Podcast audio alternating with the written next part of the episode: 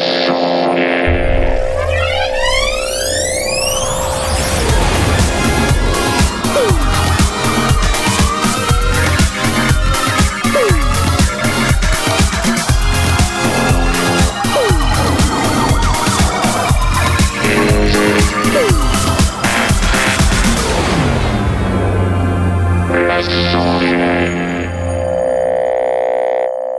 bonsoir à tous et bienvenue dans Les Sondiers, émission numéro 9 consacrée au midi.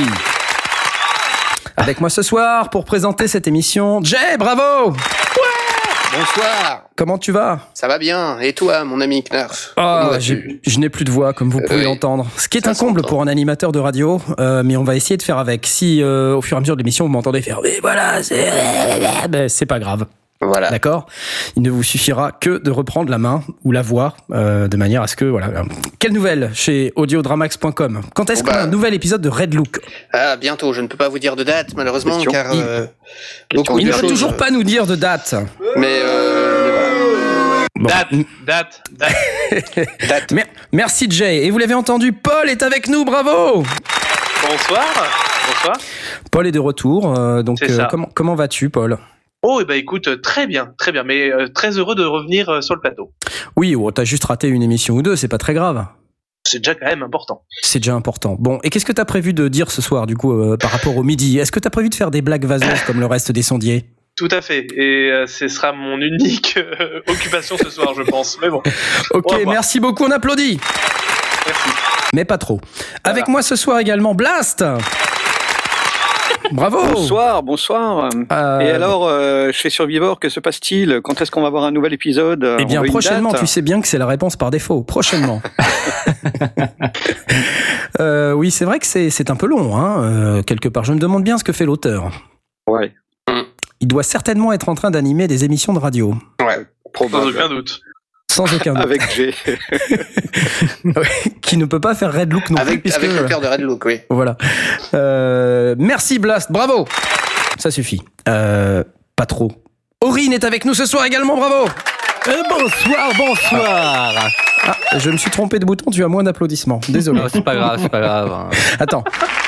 C'est le robin de Ah, l'applaudissement. voilà. Bonsoir tout le monde. Euh, pardon. Ah, T'as vu, ils se sont arrêtés. tu ressembles un peu à un gars que je connais qui euh, joue dans le Noël Band. Tu sais, c'est Ghislain le voleur. Et euh, il a un cheveu sur la langue, ce qui fait qu'à chaque fois qu'il prend la parole, c'est totalement ridicule et c'est ça qui est drôle. Il fait Bonsoir Paris J'ai pas de cheveux sur la langue. Bonsoir Donc, Non mais c'est pas vrai, hein, c'est pas possible ça. ok, Aurine, euh, quelle nouvelle hein, du front? Oh, pas, bah, pas grand chose. Hein. Ça a été euh, la- beaucoup de boulot la semaine dernière euh, pour Geekopolis, mais je pense que les autres vont en parler aussi. Et puis c'est tout. Exactement, bravo. Geekopolis, euh, on en parlera un tout petit peu plus tard dans l'émission. Et avec nous également ce soir, nous avons Asmoth Ouais Alors, euh, question midi, toi, t'es t'es aussi au taquet là, j'ai l'impression. Je suis hyper au taquet, moi. Je fais de la guitare, alors le midi, tu sais, ça me connaît, quoi. Mais tu sais, il y a des guitares midi. Ah ouais, bah écoute, super, je vais découvrir ça alors. Ok, parfait. Bah écoute, bravo. Et euh, mis à part euh, ces messieurs, euh, je crois n'avoir oublié personne. Nous avons Michel euh, qui est derrière la vitre. On vous expliquera un jour qui est Michel. Euh, et vous avez également moi-même. Je m'auto-applaudis. Bravo. Bravo, Knarf, Bravo. Knarf pour vous servir. Et Qui a aujourd'hui 15 ans. Et, voilà. Et qui et mue. qui n'a plus de voix. Euh, je mue. Euh, et donc voilà, si vous avez besoin euh, de conseils sur l'audio, écoutez Les Sondiers, c'est une émission fantastique que j'anime euh, tous les deuxièmes et derniers dimanches de chaque mois. Euh, ce soir, une émission consacrée au midi. Alors qu'est-ce que le midi? Nous y répondrons juste après les news du marché. Ah, que de nouvelles cette semaine. Euh, je crois avoir été le seul à remplir euh, le fichier des news du marché. euh, parce Non, que nous non. avons un fichier de préparation. Ah presque, non, presque le seul. Presque. il y a, il y a aussi Asmoth. Ah, bah tiens, vas-y, commence, tiens. Ouais, j'ai rajouté euh, deux trucs in extremis. euh, Ah, Alors, euh, j'ai remarqué que Electro Harmonix, donc euh, euh, fabricant de, de pédales d'effet et compagnie, enfin surtout de pédales d'effet pour guitare, a annoncé la, la- une version euh, deluxe de sa Big Muff. version Deluxe Pi. Euh, bon, qui a l'air pas mal. Hein. Bon, la Big Muff, c'est c'est une pédale déjà de disto qui sonne Ça fait vraiment pas mal. est- ça fait longtemps qu'on la connaît celle-là. Oui, ça fait longtemps qu'on la connaît, donc bon, il rajoute, euh, il rajoute quelques contrôles en plus, hein, euh, euh, un, un bouton pour euh, booster le, le- les, les médiums. euh, je crois qu'il y a aussi une, euh, une entrée, euh, mettre une pédale de- d'expression. C'est- C'est pas mal aussi ça. Enfin, je trouvais que c'était une bonne idée. Je sais pas si ça existait déjà, mais bon, je suis tombé là-dessus et j'ai trouvé ça pas mal. Donc euh, il y a une petite vidéo de présente là, je parle dessus, donc vous n'entendez rien, mais euh, ça, sonne bien. Ça sonne, ça sonne bien. Moi j'aime bien. Si, c'est pas si mal. Alors, il, il va jouer.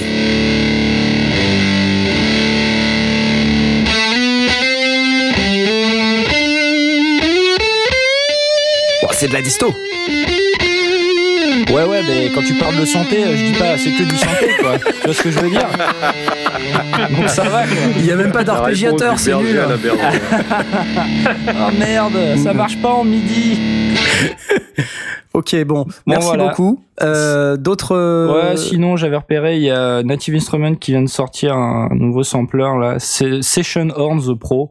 Donc c'est une Est-ce qu'on pourrait demander de- une- un financement de la part de Native Instruments quand... C'est vrai qu'on leur fait beaucoup de pubs Mais Native. on, doit- on devrait se faire endorser ouais, par, euh, par. Native Instruments. par Native Instruments, Thomann Et Thomas et, euh, ouais. À la Écoute, dixième euh, émission, why on va, not, on va hein. commencer à faire du, du, du démarchage. Ça me paraît pas mal. Session Horns Pro. Voilà, Session Horns Pro, donc euh, section de cuivre, euh, bon avec des sons qui sont pas trop mal, euh, bon des articulations qui sont parfois un, un peu trop fake. Enfin moi je, je joue du cuivre donc je, je, je l'entends très très fort et ça, ça me fait parfois saigner les oreilles, mais je suis un peu un nazi euh, du cuivre.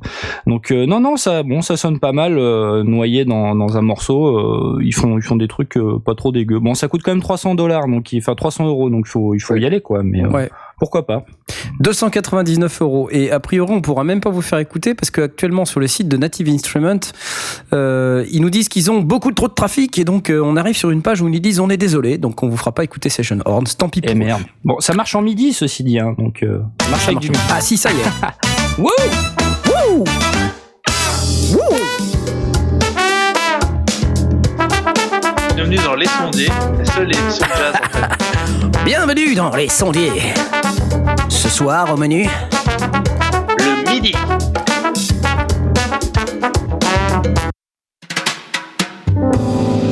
Ça c'est du piano par contre. Effectivement. Bah, on a dit que Native Instruments rajoutait toujours des vieux machins, donc ils ont rajouté un piano en plus. C'est pas mal n'empêche. Comme d'habitude, John se rendait tous les soirs au club de jazz pour écouter La Belle Princesse.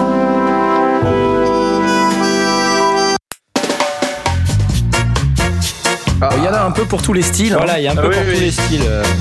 C'est pas C'est ça mal. qui Hein. est chouette, ouais. Tu peux te permettre de faire du raga et...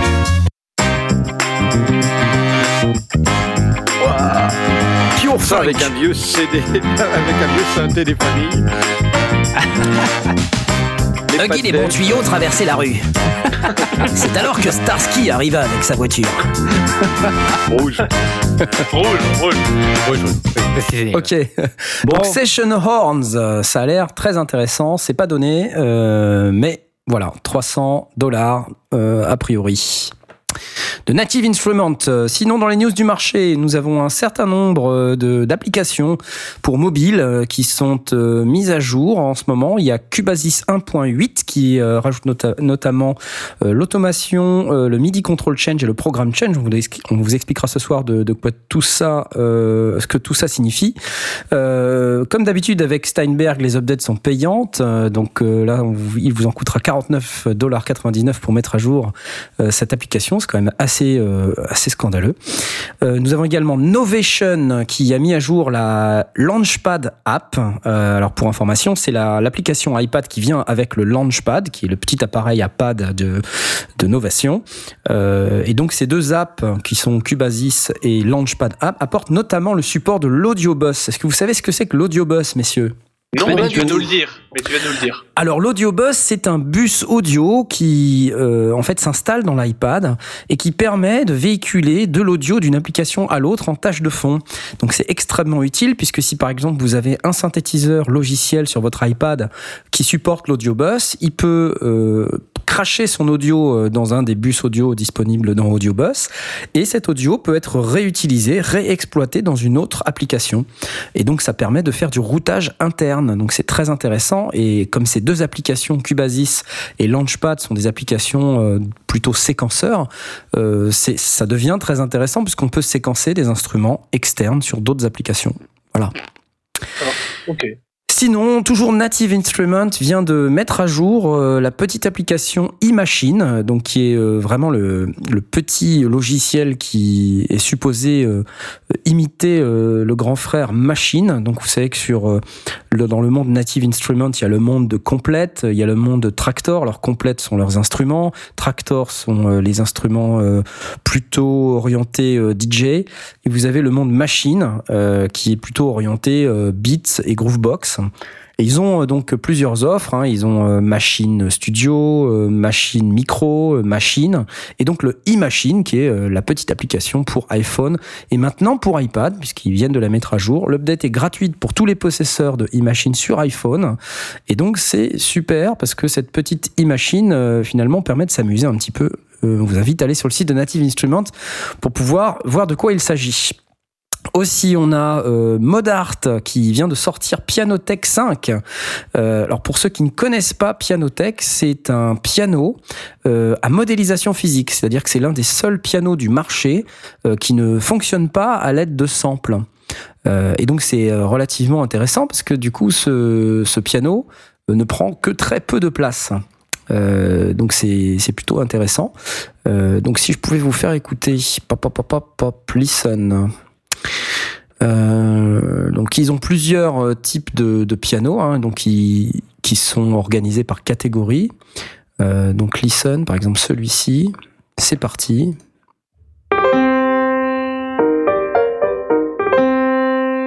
Et la manière dont ça fonctionne, c'est que le piano, vous achetez donc le plugin et ensuite vous achetez le modèle qui correspond à votre piano.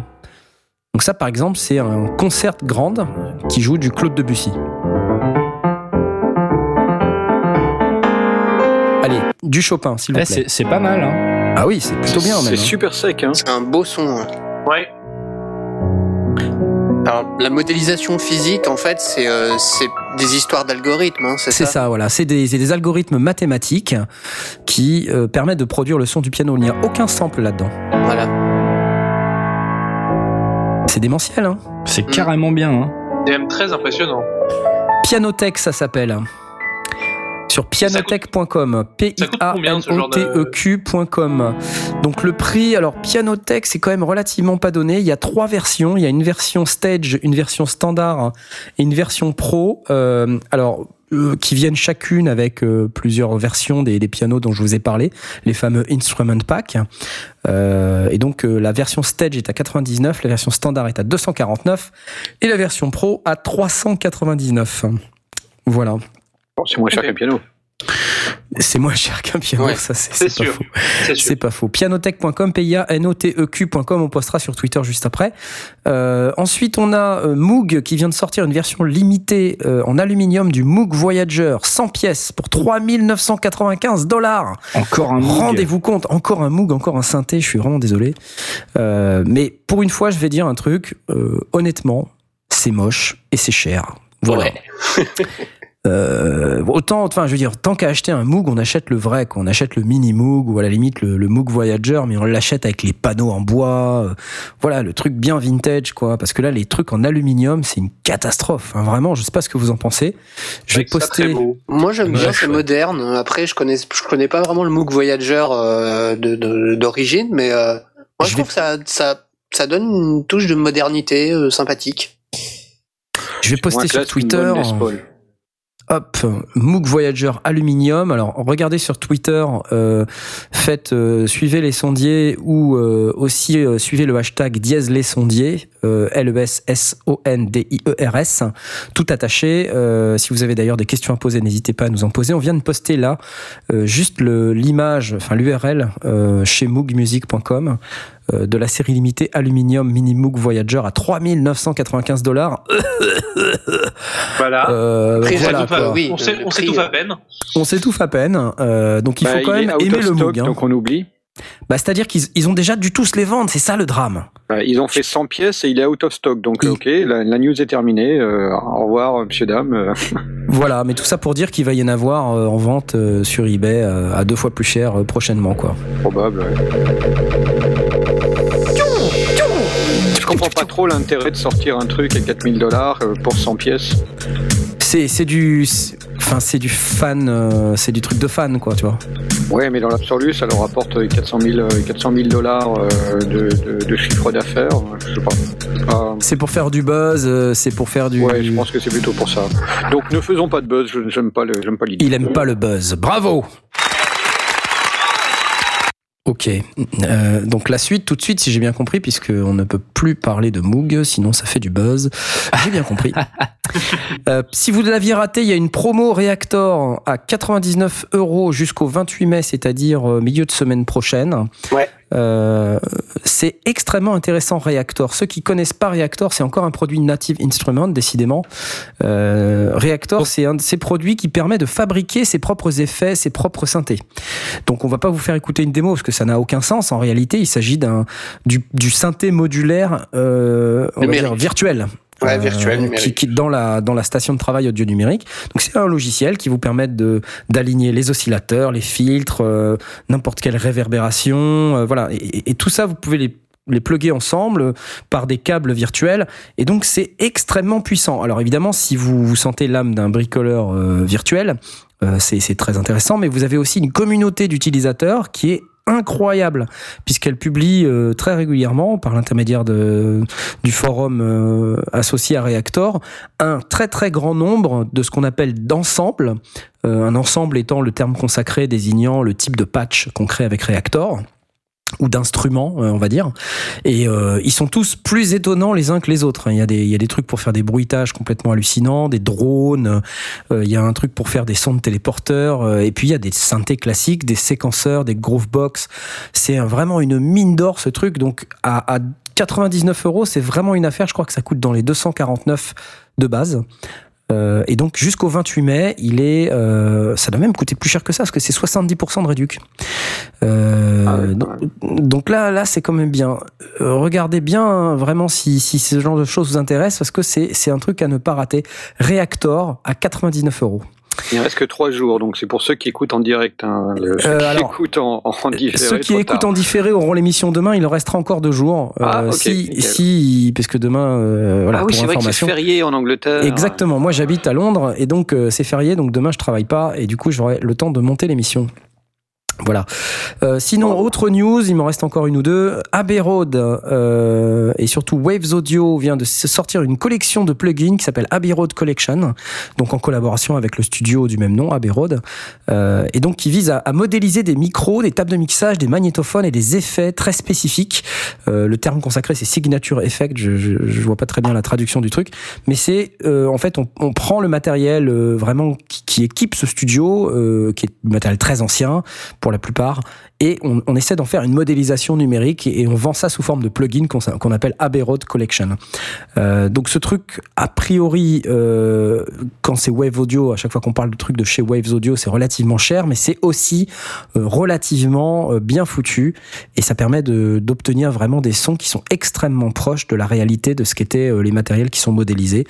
Donc c'est disponibilité immédiate, mais prix de 480 dollars, prix liste, c'est un prix d'appel puisque euh, ils annoncent que le produit euh, sera à 600 dollars une fois la promotion euh, de démarrage terminée. Et il y a Et- tout micro, table de mix, magnéto et compagnie. Alors ouais, il y a donc je j'ai pas le détail précis, on on, on postera Ouais, sur Twitter l'URL, mais euh, donc c'est vous allez chez Waves Audio et euh, vous trouverez Abbey Road Collection. Enfin, ma dernière news concerne un pack de bruitage, 10 000 effets spéciaux et ambiance de chez Best Service qui s'appelle la Studio Box Mark III. Euh, donc la Studio Box Mark III qui, euh, au prix de, euh, si mes, informations sont exactes, 399 euros. Donc c'est quand même pas hyper donné, mais euh, donc avec des bruitages de différentes catégories récupérés par des follets artistes de, de tous horizons. Donc le follet artiste, c'est la personne qui fait les bruitages ou qui les, qui les fabrique, qui les qui, qui les capte pas forcément tels qu'ils existent dans la nature, mais le follet artiste va aussi les reproduire avec d'autres moyens. Euh, et euh, donc dans les catégories, on a nature, background and ambiance, humanity in all its variety, c'est-à-dire les, les, les bruits euh, de, de l'humanité, trafic et machine, intergalactic world et multimédia. Euh, est-ce Mais que c'est que vous- du follet, donc ça, oui, effectivement, c'est une, une approche un Voilà. différente de celui qu'il faut à micro. Donc là, on a le nature et audio démo. exciting and unique atmospheres never heard Exciting C'est les Américains.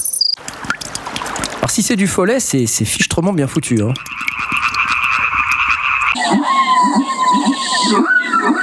Bon là, il y a du délai, ça s'entend, c'est pas cool. Sur la partie futuriste, mais faire du follet, c'est un peu normal. Oui. Ça aussi, c'est bien foutu. Voilà, 10 000, euh, 10 000 sons, euh, 10 000 ambiances et euh, effets spéciaux pour tout ce qui est film, jeu, euh, post-production, euh, film et publicité et euh, évidemment musique euh, au prix fantastique de 399 euros. Et j'en ai terminé avec les news, News du marché. Du marché. On va pouvoir passer immédiatement au thème principal de notre émission, le midi jingle. Merci. Spécial dédicace Paul. Merci. À, à note- à noter que follet, euh, cette technique vient du nom de la personne qui l'a euh, inventée. Inventé, oui. Tout à fait. Jack Jean-Michel. Jean- Jean-Michel Jean-Michel Follet. Follet. C'est bien Jack ça. hein Donovan. Jack Donovan, mais il s'appelait pas Follet?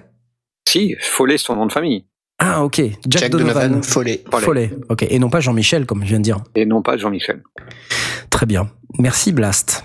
Euh, pour démarrer cette émission, on va faire un petit peu d'histoire et euh, je me disais que peut-être Aurine, euh, tu pourrais nous expliquer un petit peu euh, de quoi de quoi il s'agit, d'où vient le midi, etc.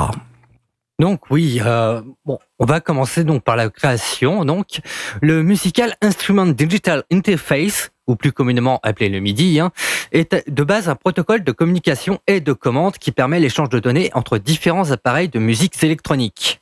Donc, euh, le MIDI a commencé à être développé en 1981 par Dave Smith. Enfin, c'est l'une des personnes les plus connues pour ça, hein, Ouais. et qui a entre autres fondé Sequential Circuit en 1977 et a conçu aussi le Prophet 5, un, synthé- un synthétiseur de référence qui était le premier synthé polyphonique programmable. Exactement. Un microprocesseur. Donc c'est le premier en fait qui permettait de stocker ces patchs parce qu'avant on pouvait pas stocker les patchs dans les synthés. Il, y avait, il fallait refaire les sons, il fallait tourner les boutons, il fallait prendre des photographies ou faire des dessins pour pouvoir remettre les boutons dans l'ordre et avoir le son tel qu'il existait avant. Donc c'était quand même une sacrée révolution. Après, la, la première, la première vraie apparition du MIDI remonte au NAM de 1983, où euh, Monsieur K, ou euh, plus communément connu sous Ikutaro Ka- Kakehashi, donc le fondateur de, Donc, de Monsieur Roland, K. De Roland, hein, Monsieur K, c'est mieux Monsieur K. Monsieur K, oui, c'est mieux, et, et Dave Smith ont fait, la en ont fait la présentation en reliant les, euh, les deux synthés, donc le Jupiter 6 pour Roland et le Prophet 600 pour Sequential. Exactement. D'ailleurs, assez amusant que Roland est toujours, toujours euh, en tête, enfin, euh, en présent sur le marché du midi. Ils n'ont pas du tout lâché l'affaire. Ah non, c'est. euh, on, on y, je pense qu'on y reviendra après. Oui, oui, bien sûr. ouais. Bon, après, ce qui a vraiment quand même démocratisé la norme MIDI auprès des musiciens et du grand public, ça a été quand même un ordinateur, l'Atari ST. Car il y avait les prises MIDI directement intégrées dessus et aussi grâce à la qualité de ses séquenceurs. C'est vrai. Euh, Hum, Tout à fait. J'ai j'ai eu un Atari ST moi. Vous avez eu des Atari ST chez les sondiers là? Non. Juste euh, petite. euh, Pas du tout. putain, je me sens vieux. Mes parents, en avaient, mes parents en avaient un dans la cave. Non, moi j'avais euh, J'avais l'Atari un 2600, mais ZX81. J'ai eu tous les Atari, moi. J'ai eu un 500, un 512 que j'ai monté à 1 méga. J'ai eu un 1024. J'ai eu un, j'ai eu un Falcon aussi. Waouh! Avec un disque dur. Oh la vache. Ouais. Il y avait cool, au moins un méga. ouais. Ah, je me rappelle plus, mais c'était la classe d'avoir un Falcon. Euh, Bon, on va quand même parler aussi de la connectique du MIDI parce qu'elle est très importante. Lorsqu'on regarde euh, donc les ports, ça, euh, il y en a trois. Donc le in, le out et le flou. Le, trou, Le flou? le trou. C'est toi Le trou! Ah, le midi trou! Le midi trou, ouais. Le midi trou. Bon, Midi flou. Avec les deux premiers, ça nous permet de relier donc plusieurs instruments entre eux. Avec le troisième, donc le trou, qui euh, c'est en fait une copie du in, mais qui permet d'éviter la latence. euh, C'est une recopie ouais, de tout ce qui voilà. rentre pour pouvoir chaîner euh, d'autres voilà. équipements. Tout à fait, tout à fait. Mais aussi au niveau des câbles qu'on mange dessus, c'est un câble qu'on appelle le connecteur DIN, qui a, qui a été normalisé par euh, des Allemands, la Deutsches Institut für Normung. Ah Bah, bien ça sûr. C'est pour ça qu'on Oh appelle ça God. le connecteur DIN, hein, c'est plus simple. Et- donc, il comporte donc cinq branches. Euh, cinq- Précisé. Ah oui, d'accord. Oui, il y a cinq branches euh, dans le connecteur. Bon, il en existe plein d'autres, hein, mais euh, bon, pour notre sujet, ça nous intéresse vraiment pas. hein. Bah, on y reviendra après. hein. En, en termes Oui, de oui. transport de midi, il y a effectivement plusieurs euh, moyens. Mais évidemment, le moyen historique et initial, c'était euh, cette fameuse prise DIN 5 broches Arzo. C'est ça. Bon, il existe. bah, Au jour d'aujourd'hui, on peut brancher, euh, voilà, le- les connecteurs MIDI en USB. Euh, c'est plus simple et euh, ça permet moins de soucis, on va dire. Ouais. Mais quoi qu'on perd en fait, hein, quand tu regardes le MIDI en USB, on fait une petite parenthèse, mais Oui. le MIDI en USB aujourd'hui, euh, c'est un appareil, un port USB sur ton ordinateur. Euh, c'est rare euh, les parce que l'USB permet de faire de ce qu'on appelle du chaînage, mais c'est rare d'avoir des appareils euh, en audio ou en MIDI qui qui permettent ce chaînage, ouais. Donc du Donc, coup, du en coup, fait, t'es obligé de, euh, t'es en étoile. là. Ouais. t'es- Tous tes appareils sont branchés en étoile, alors que avant, avec les prises DIN euh, classiques, tu pouvais avoir une sortie euh, out euh, sur ton ordinateur, sur ta carte son, on va dire, et la rentrée dans le in d'un synthé, sortir par le, le through du synthé, la rentrer dans un autre synthé, etc. Tu pouvais en avoir comme ça jusqu'à pouf, plein. Oh. Mais, mais j'an- j'anticipe peut-être, mais euh, les, ces appareils qui ont une sortie MIDI euh, euh, en, en USB, ils n'ont pas aussi les, les bons vieux 5 broches? Euh, si, ça dépend. Si, si. Ça dépend. Ça dépend des dépend. modèles. Ça dépend. ouais. Oui, c'est- ça n'existe pas un espèce d'hybride entre guillemets 5 Si, si. euh, Si, si, il y a plein de synthés qui ont les deux aujourd'hui. Euh, par exemple, moi j'ai un clavier MIDI, donc euh, M-Audio euh, Keystation en 49 touches. ouais. Euh, j'ai un, donc j'ai le port USB pour le brancher directement sur le PC et j'ai aussi les euh, les ports prises, MIDI classiques. Ouais, sur le mien aussi, j'ai les deux. Moi, Ah, j'ai ça- un appareil, j'ai là sous les yeux un, un keys électronique qui a un MIDI in et out, et de l'autre côté, il y a une prise série en 25 broches. Oh là, Oh là. c'est vieux J'ai ça. acheté ça. euh, Qu'est-ce que c'est que ça C'est un Non, en truc fait, qui ça- permettait ça, de c'est- connecter un, un système MIDI sur un ordinateur. Ça, c'est euh, en fait, c'est un câble propriétaire. Et il y a pas mal de fabricants de cartes son qui faisaient ça à un moment donné, Ouais. qui continuent d'ailleurs. Sur ma Firebox, j'ai un peu la même chose. Sur le- à l'arrière d'une d'une Presonus Firebox, vous avez ce type de câble. C'est une prise, une prise 25 broches là. euh, et en fait, c'est quoi? C'est leur euh, implémentation propriétaire du MIDI pour gagner de la place à l'arrière de l'interface. Et derrière, ça se split en câbles MIDI normaux. Ah, il y avait les fameuses Sound Blaster qui avaient aussi, euh, tu te branchais sur le, sur le port jeu, le port C'est ça. joystick. Ouais, pour ouais, ça. ouais. Et en fait, euh, après, il, véhiculait du MIDI là-dessus, et puis avec- à l'aide d'un câble spécifique, euh, t'avais, euh, tu pouvais avoir tes prises MIDI in et out C'est ça. au format DIN. Arzo. Mais bon, euh, je pense que là on s'est égaré un petit peu. Ouais, on va parler on va faire ça tout le temps. ouais, c'est clair. Bon, alors, on va quand même parler aussi de ce que ce qu'est le MIDI euh, en réalité. Donc, euh, le MIDI est un, un flux d'informations numériques qui est envoyé à un appareil sous le nom, voilà, par la 0, 1, 0, 0, machin, etc. En mode binaire. En mode binaire, voilà, tout à fait.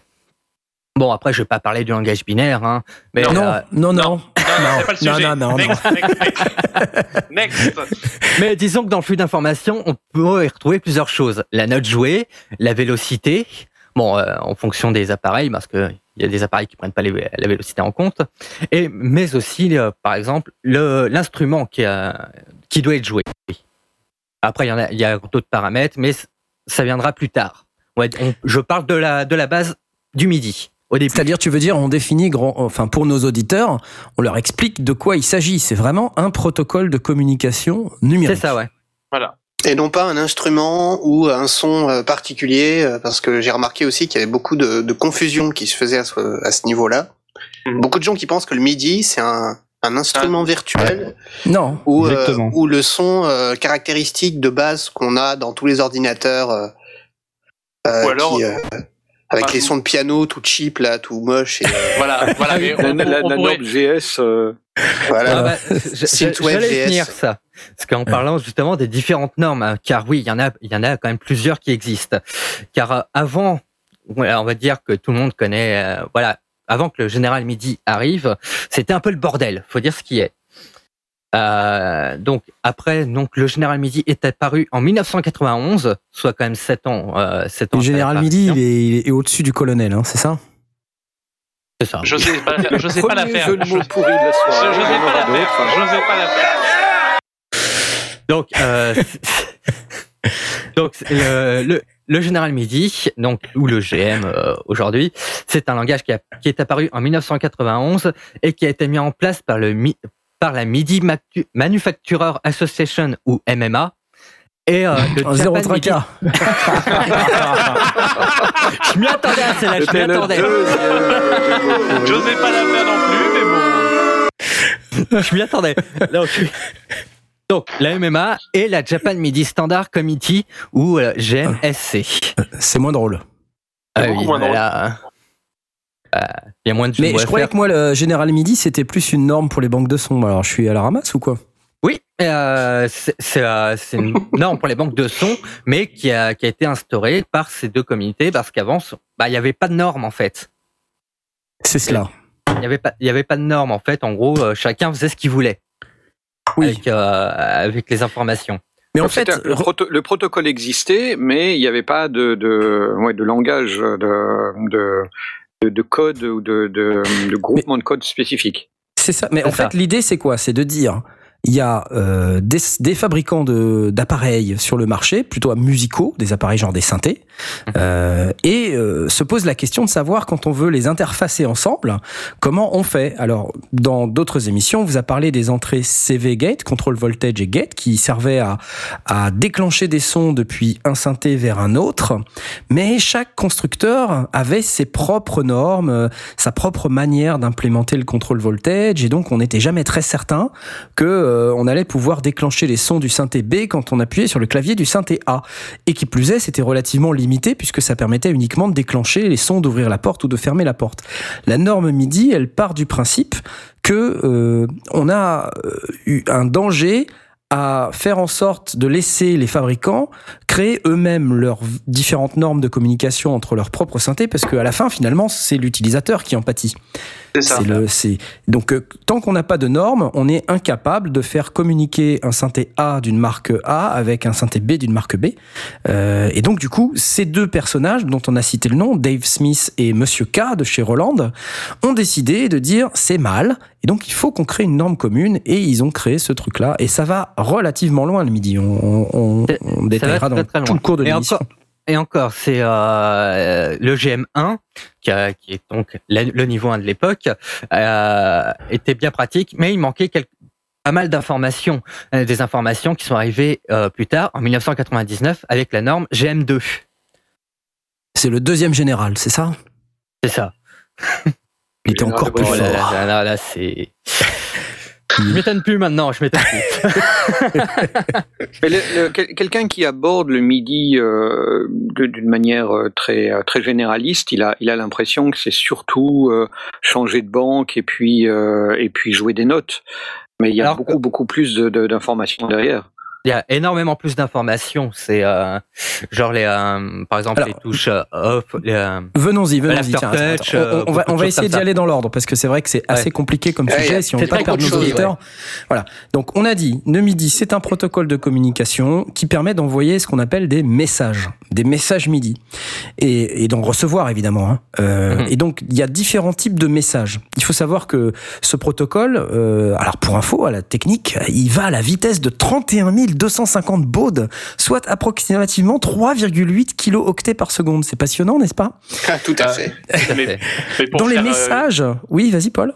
Non, mais je me disais tu- 3,8 kilobits par seconde, c'est-à-dire que c'est quasiment kilo-octets par seconde. Aujourd'hui, c'est plus rien, mais à l'époque, c'était déjà pas mal en fait. C'était déjà pas mal et ça suffit en fait Et au-delà de qu'on a ça, à en c'est- faire. c'est c'est surtout ça, c'est que c'est pas du son qu'on passe, c'est juste des ordres. Ouais. Voilà. Ça, ouais. Voilà, alors venons-en aux messages, euh, les fameux ordres dont on parle.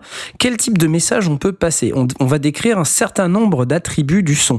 Par exemple, les notes, euh, avec euh, leur durée, leur hauteur, leur vélocité, c'est-à-dire la manière dont, ils sont, dont elles sont frappées, fort ou faible, euh, sur un range de euh, C-1 à G9. Alors sur un clavier, hein, euh, c'est je crois 4 octaves, euh, 5 octaves en dessous du, du Do médian, hein, et, et de même euh, au-dessus, donc du C-1 au G9, donc on, on couvre une tessiture euh, Énorme. pour parler musical euh, relativement énorme qui couvre théoriquement l'ensemble des instruments euh, connus.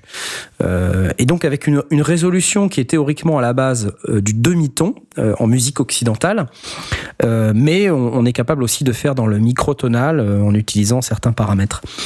Euh, mais à la base, c'est plutôt une résolution au demi-ton. Donc là, premier type de message, les notes, tout simple. hein. Euh, euh, voilà, j'appuie sur mon clavier, j'envoie un Do euh, qui dure euh, tant de Euh, quand je lâche la touche, ça envoie un message qui dit j'ai lâché la touche et euh, ça vous donne évidemment la vélocité avec laquelle je l'ai euh, appuyé. Voilà. Deuxième type de message qu'on peut envoyer, c'est plutôt des messages dits de contrôle. Euh, donc il y a un terme consacré qui s'appelle le control change ou CC. Vous avez certainement entendu parler du MIDI CC. Et bien c'est de ça dont il s'agit. Ce sont des messages de contrôle. Euh, donc on reviendra un petit peu plus tard, mais par Ouais. exemple dans les messages de contrôle, on a le pitch bend, c'est-à-dire euh, la petite molette euh, sur le côté des synthés qui permet de faire monter euh, le, le- la hauteur du son de deux, de deux tons ou, ou de le faire descendre de deux tons. Le volume aussi, c'est un, c'est un control change. Mais il y a d'autres control change, il y en a énormément. Euh, Il y en a énormément et qui, qui sont euh, beaucoup développés avec le GM2 en plus. Voilà. Euh, donc ça, c'était le deuxième type de message, les messages de type contrôleur. Euh, Mhm. Vous avez aussi des messages de type changement de programme, qu'on appelle aussi programme change. Donc, euh, on a, quand on regarde un peu le MIDI, des fois, on est un peu perdu avec ça. Les control change, les programme change. Essentiellement, ce sont des informations pour changer de son ou ça. de banque, euh, c'est-à-dire depuis mon séquenceur, j'envoie un message programme change qui dit à mon synthé ou à mon, non, mon équipement MIDI, n'importe lequel, va utiliser le son de la banque B7. Voilà. Et ça, euh, du coup, ça change le son sur le synthé et c'est en particulier très utile en live quand on change de morceau. On envoie euh, en fait plusieurs types de messages MIDI en fonction de ce qu'on a dans, les, dans nos synthés et on change les sons de tous les appareils en même temps et comme ça on peut passer au morceau suivant.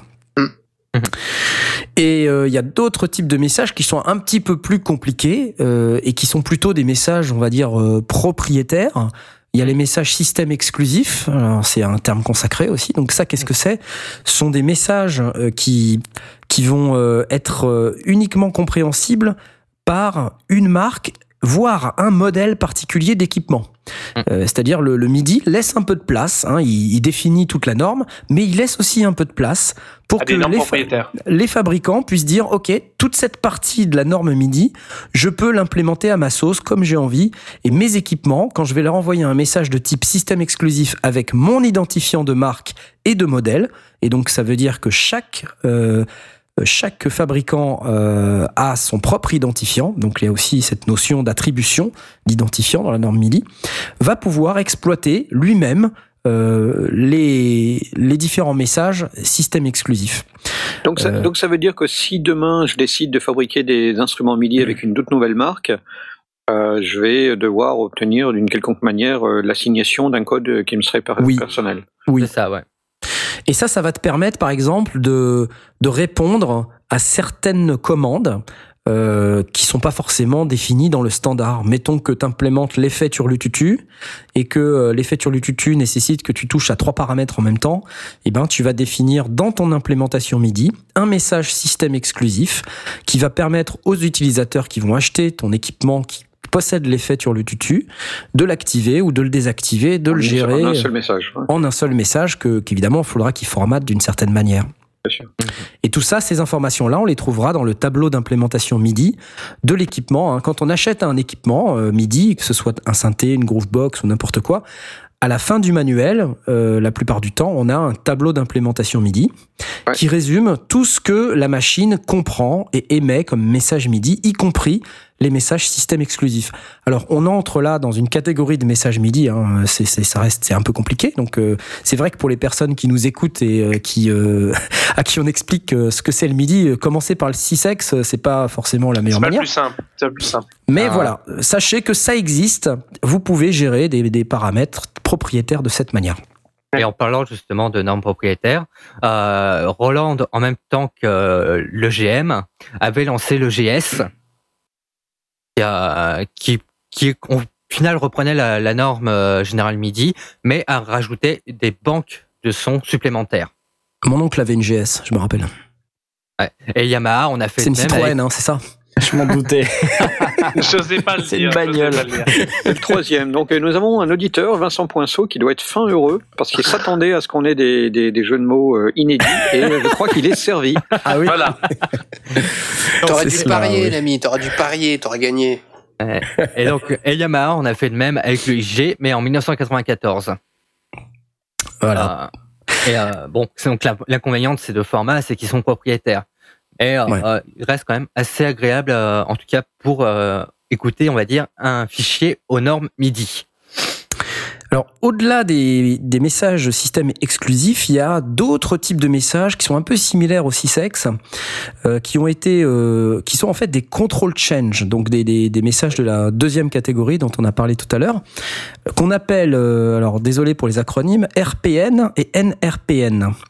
Et en fait, qu'est-ce que c'est que ces machins? Ce sont en fait des moyens euh, d'adresser euh, des valeurs qui vont au-delà des 127 valeurs autorisées par la norme. Puisqu'en fait, le MIDI, c'est un, un protocole de communication 7, 7 bits uniquement. Et donc, avec Ah oui. 7 bits, on fait 2 puissance 7 valeurs, c'est-à-dire 128 valeurs. Donc, 128 valeurs, parfois, pour certains paramètres, c'est assez léger. Et quand on quand on swipe enfin quand on va du, du 0 au 127 euh, bah parfois sur certains paramètres ça s'entend euh, il, y a un petit crénelage qui fait que bah euh, on n'a pas assez de valeur. Donc pour pouvoir avoir plus de valeur euh, on utilise ce qu'on appelle des, des RPN et des NRPM alors euh, on, on dit RPNs et NRPNs euh, quand on est un peu hype les harpins, en gros, sont des paramètres euh, qui sont qui, qui font partie de la norme et, et qui peuvent être euh, euh, qui peuvent s'appuyer sur plus de valeurs que les 128 valeurs autorisées. Donc en fait, on utilise une paire de contrôleurs de type CC pour pouvoir dire euh, bah, quand j'envoie d'un bloc le contrôleur 98 et 99 Pardon, c'est 100 et 101, je crois, les, les numéros des contrôleurs. Quand j'envoie en bloc le contrôleur 100 et 101 avec des valeurs euh, derrière, ben, je vais pouvoir décrire une évolution d'un paramètre de type contrôleur sur plus que 128 valeurs. Voilà, c'est un peu technique, mais en gros, retenez qu'il s'agit euh, de messages de, de contrôle qui vont vous permettre d'adresser plus de 128 valeurs, qu'ils soient présents dans la norme, comme les Herpins, ou non présents dans la norme, donc implémentés par un fabricant euh, X ou Y, et, et eux s'appellent les Nerpins. Voilà. Mais c'est ça qui est absolument fabuleux, c'est que tous les fabricants ont réussi à se mettre d'accord sur un protocole qui soit euh, généraliste sur une grande partie et qui laisse quand même la porte ouverte à, à traiter euh, des choses vraiment spécifiques. Et les appareils qui ne les comprennent pas, ils les ignorent tout simplement, donc ils sont absolument pas perturbés. Voilà. Et, et- et moi, je trouve que c'est une, une intelligence très très grande de la part des constructeurs d'avoir trouvé à la fois quelque chose qui soit pas trop contraignant pour tout ce qui est commun, en se mettant d'accord sur cette partie-là, mais pour autant euh, les, les laisser complètement libres de de- de- d'être toujours inventifs sur euh, plein de plein de codes euh, qui sont prévus. Voilà, la norme en fait t'implémente comme ça, euh, elle, décrit une partie euh, de ce qu'il est possible de faire, mais elle laisse de la place pour que les fabricants puissent euh, s'ép- s'épanouir dedans et, et générer leurs propres messages, euh, interpréter des, des messages aussi qui sont euh, qui vont plus loin que les 128 valeurs, etc. Donc c'est- c'est vraiment une norme qui a qui a eu beaucoup de succès, et qui continue d'avoir beaucoup de succès parce qu'elle a été bien faite, tout Ouais, ouais, simplement. très très intelligent. Elle était bien faite, elle nous permet aujourd'hui justement d'avoir des, euh, des surfaces de contrôle pour, euh, pour les DO, des pédaliers et plein d'autres choses euh, qui, qui marchent en MIDI. Voilà. Donc ça, c'était vraiment pour la partie euh, technique. Alors on n'a pas explicité, mais dans une chaîne MIDI, on va venir sur la chaîne MIDI juste après, il y a 16 canaux. Hein, numérotées de 1 à 16.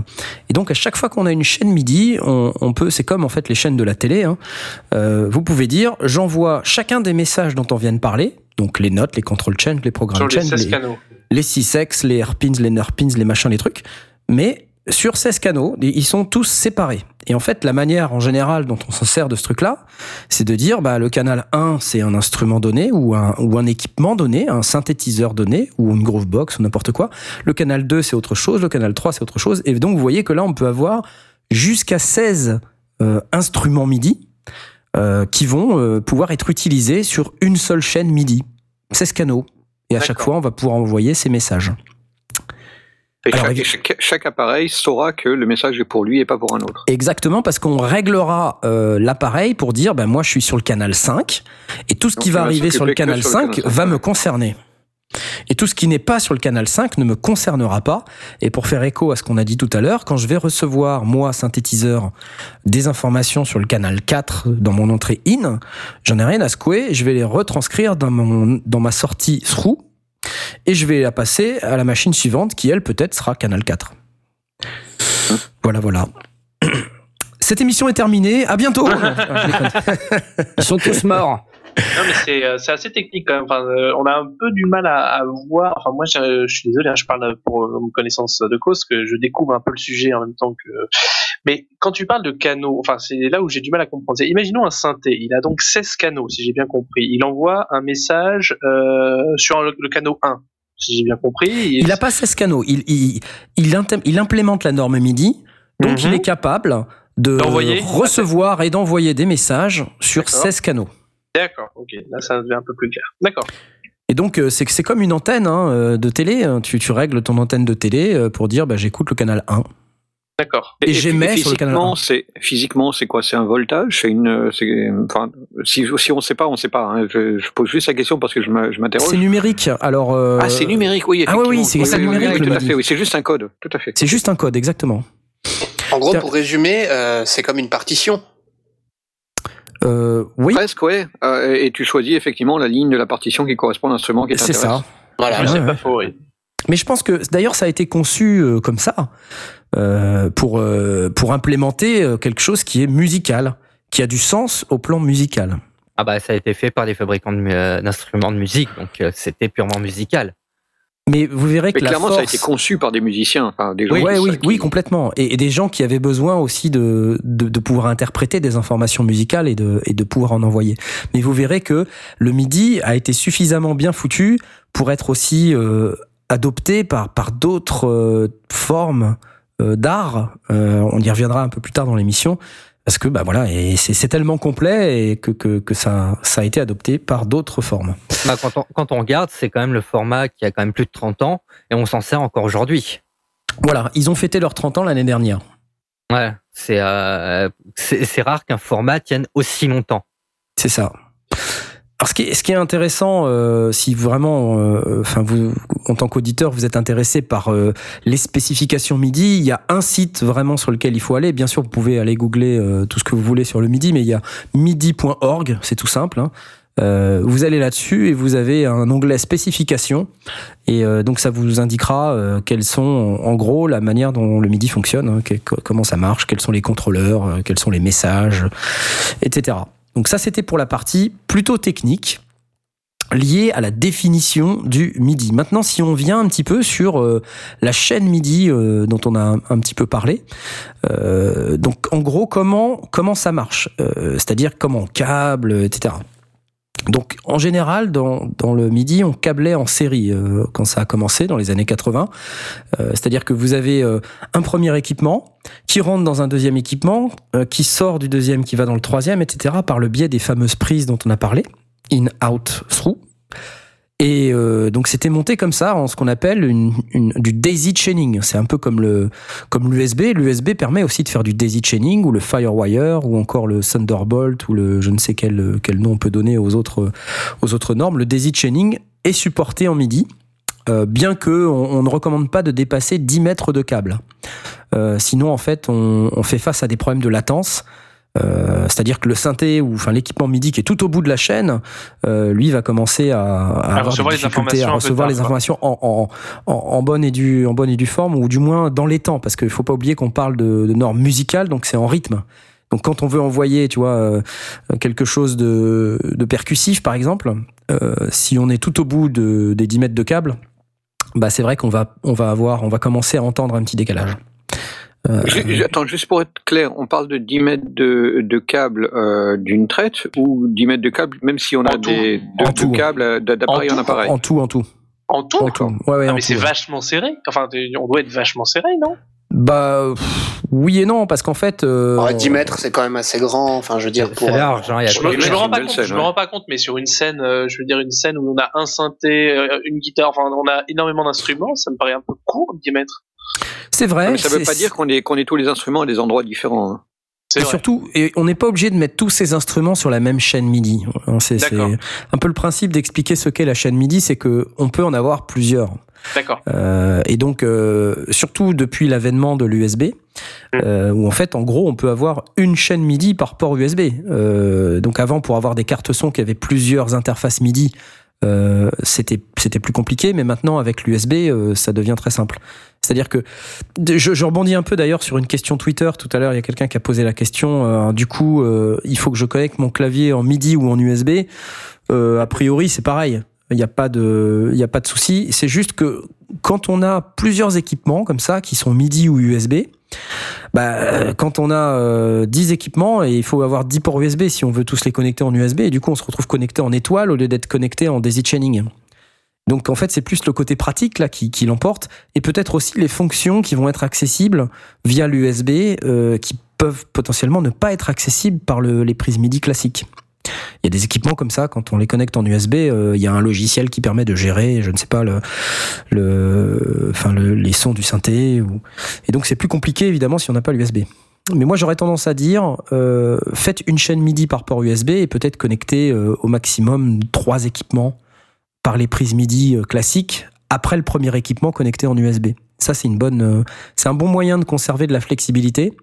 Et ça permet d'ailleurs, euh, théoriquement, le premier équipement sur lequel vous connectez, s'il dispose à la fois d'une prise USB et de prise MIDI, il va permettre de faire un transfert de format, c'est-à-dire de USB vers prise MIDI classique.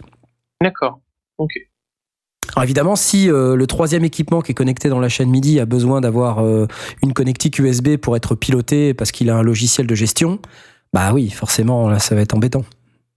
Mais enfin bon, après, tout dépend du home studio, hein. tout dépend de- des équipements qu'on a et, c'est ensuite euh, au cas par cas qu'il faut le. Bah, je présume que quelqu'un qui se retrouve avec 4, 5, 8, 10 équipements MIDI à, à implémenter, il a probablement pas besoin d'écouter les sondiers pour savoir le brancher. Enfin, il va commencer par un, puis deux, puis trois. Tu sais pas, tu sais pas. Ouais, non, peut-être. Ouais, ouais. Bah, à ce moment-là, moi, j'ai, j'ai, j'ai- j'ai- je suis allé chercher dans ma bibliothèque parce que je me suis souvenu que j'avais acheté un bouquin d'occasion sur eBay qui s'appelle Midi for the Technophobe de Paul White. Et euh, donc, il y a tout ce qu'il faut savoir sur le MIDI. Je pense que je vais le lire après l'émission. Ah bah bravo, tu l'as pas Ah bah avant. bravo, ouais. Ah bah bravo. J'avais complètement oublié que j'avais ça. Et du coup, euh, si on assemble dans une chaîne du MIDI et de l'USB, euh, il y aura pas de problème normalement. Euh, théoriquement non. Euh, en fait, ça dépend aussi de ce qui est branché sur l'USB. Euh, la plupart du temps, euh, on n'a pas que des, des équipements MIDI. On a aussi, par exemple, des disques durs. On peut avoir tout type d'équipement, une imprimante. Euh, Récemment, là, j'ai entendu dire que euh, le Leap Motion, je sais pas si vous, vous avez entendu parler de, ce- de cet équipement, le Leap Motion. C'est une petite boîte qui se connecte sur le port USB et qui détecte les mouvements. euh, et donc, on met, euh, on peut, on peut jouer avec. On peut, il y a Ah des logiciels qui permettent de dessiner, etc. Et c'est extrêmement précis. Et justement, c'est cette précision qui, qui, qui euh, remplit énormément le bus USB. Et, du coup, euh, c'est vrai que si on a euh, un Leap Motion sur le même bus USB que vos équipements MIDI, ben, on peut se retrouver face à un problème à un moment donné. Ouais. Donc euh, voilà, ça faut c'est au cas par cas à nouveau. hein. Les disques durs en général n'aiment pas trop non plus euh, être sur les mêmes chaînes que les, les équipements MIDI. Moi j'ai par exemple un virus TI de, chez Access Music. Euh, alors c'est un peu particulier parce que lui il fait euh, MIDI sur l'USB, mais il fait aussi audio sur l'USB. Il véhicule euh, trois, je crois, jusqu'à trois signaux stéréo sur l'USB en plus du MIDI. Et alors là, euh, lui, il faut qu'il soit tout seul sur le port USB, quoi. Parce que sinon, euh, si, si, d'ici a- c'est des messages courts, mais ils sont tout le temps et il faut qu'ils arrivent vite. Voilà, voilà. Et en plus, puisqu'ils ajoutent l'audio, plus euh, la partie contrôle du synthé, parce qu'il y, a un- il y a un plugin qui permet de gérer le synthé et de, qui reproduit à l'écran euh, tous les paramètres du synthé.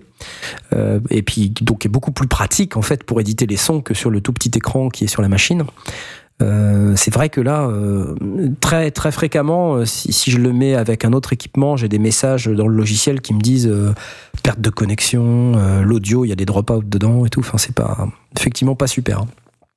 Donc à bien analyser en fait la, la bande passante finalement de votre bus USB pour savoir si vous voulez connecter plus d'un équipement dessus. Enfin, moi je vous conseille de faire un équipement USB connecté par USB et, peut-être jusqu'à trois équipements euh, maximum derrière euh, connectés en MIDI classique. Ça vous permet de garder de la flexibilité sans surcharger le bus USB.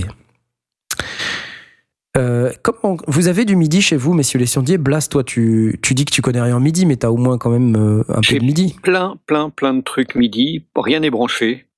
Euh, c'est des, des choses que j'ai achetées parce que euh, effectivement j'avais envie de, de, de m'essayer à ce genre de, de ce genre de musique. Donc euh, j'ai un concentrateur en étoile, j'ai l'appareil dont je parlais qui permettait de se brancher en série. C'était du temps où j'avais encore un ordinateur en série et qu'on parlait pas encore de, connexion USB.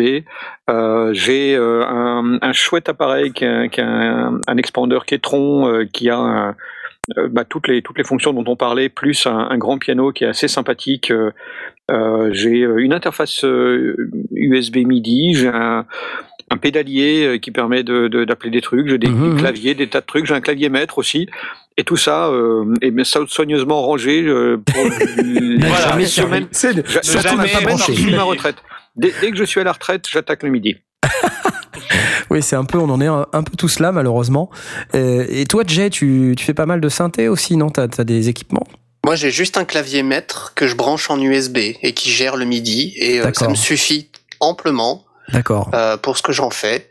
Euh, je compte avoir prochainement un contrôleur MIDI, mais je pense que euh, il sera également lui aussi en USB parce que parce que je suis pas très familier en fait avec le, le MIDI Oh, il n'est pas très familier.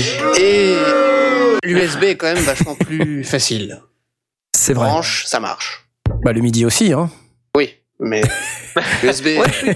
Mais Je suis ça, pas, je suis pas peu. certain que, que l'USB soit vraiment euh, la, la, la panacée dans ce, dans ce monde-là. Je pense que euh, sur du cas par cas, ça peut avoir son intérêt, mais euh, à partir du moment où on veut brancher bah, justement un, un pédalier sur un appareil pour pouvoir euh, piloter, le- faire un, un changement de, de, de, de code ou un truc comme ça, je pense qu'un bon vieux branchement euh, DIN euh, est, est certainement plus adapté que que de repasser par l'ordinateur. Pour moi, ça, m'implique que je me recrée de la latence alors que je peux très bien connecter euh, des, des appareils. Évidemment, pour la partie musique qui va rentrer directement euh, dans un synthé virtuel, ça se justifie.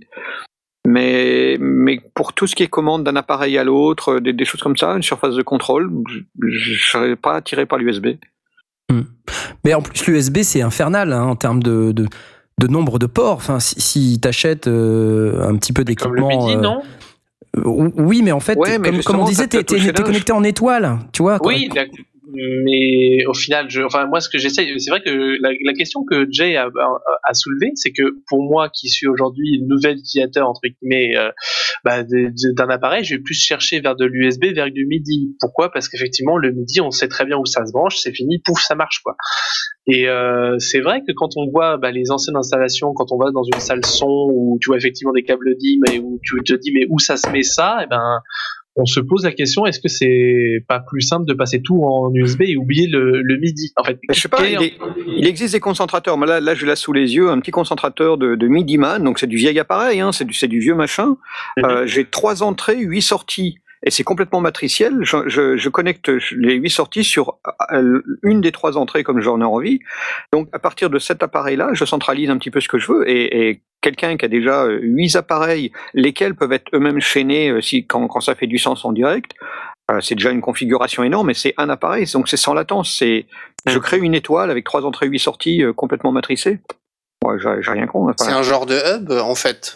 C'est comme un hub, mais de nouveau, c'est à l'ancienne. mais. C'était mais à MIDI enfin un hub à MIDI quoi voilà. Est-ce que, est-ce qu'au niveau C'était pas un jeu de mots. C'était pas un jeu de mots.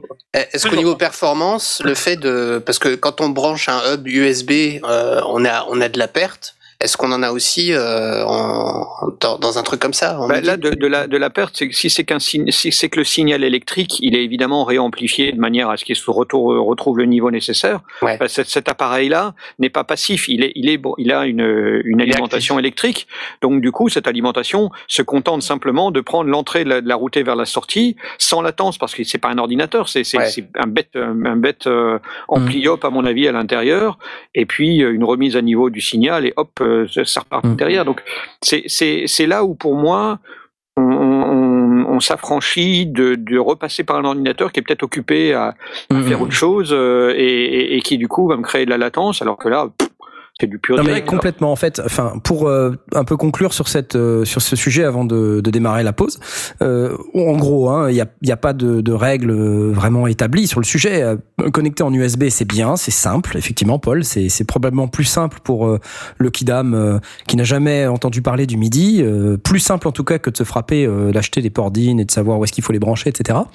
Après, si on a un petit peu plus d'équipement, bon, euh, mixer les deux, ça peut être utile si on veut pas Mm. multiplier les ports USB, si on veut pas se retrouver avec des hubs et des, trucs qui, voilà. En termes de latence, euh, c'est pareil. En fait, Le- la, la règle, la seule règle que moi j'ai et que, que, que je respecte depuis des années, c'est, euh, m'a toujours dit, tu dépasses pas 10 mètres de câble MIDI, même si effectivement euh, l'équipement actif au milieu a un ampli hop qui permet de de rebooster un peu le signal. C'est pas tellement la, c'est pas tellement le niveau du signal qui pose problème, c'est surtout la euh, vitesse. La vitesse, la c'est ça, ouais, c'est la latence que tu as au bout. Et, et même si c'est du numérique, euh, bah, l'air de rien, euh, c'est- il y a quand même, au bout de la chaîne, euh, quand tu es sur des, des instruments plutôt percussifs, tu entends quand même que c'est c'est un peu en retard.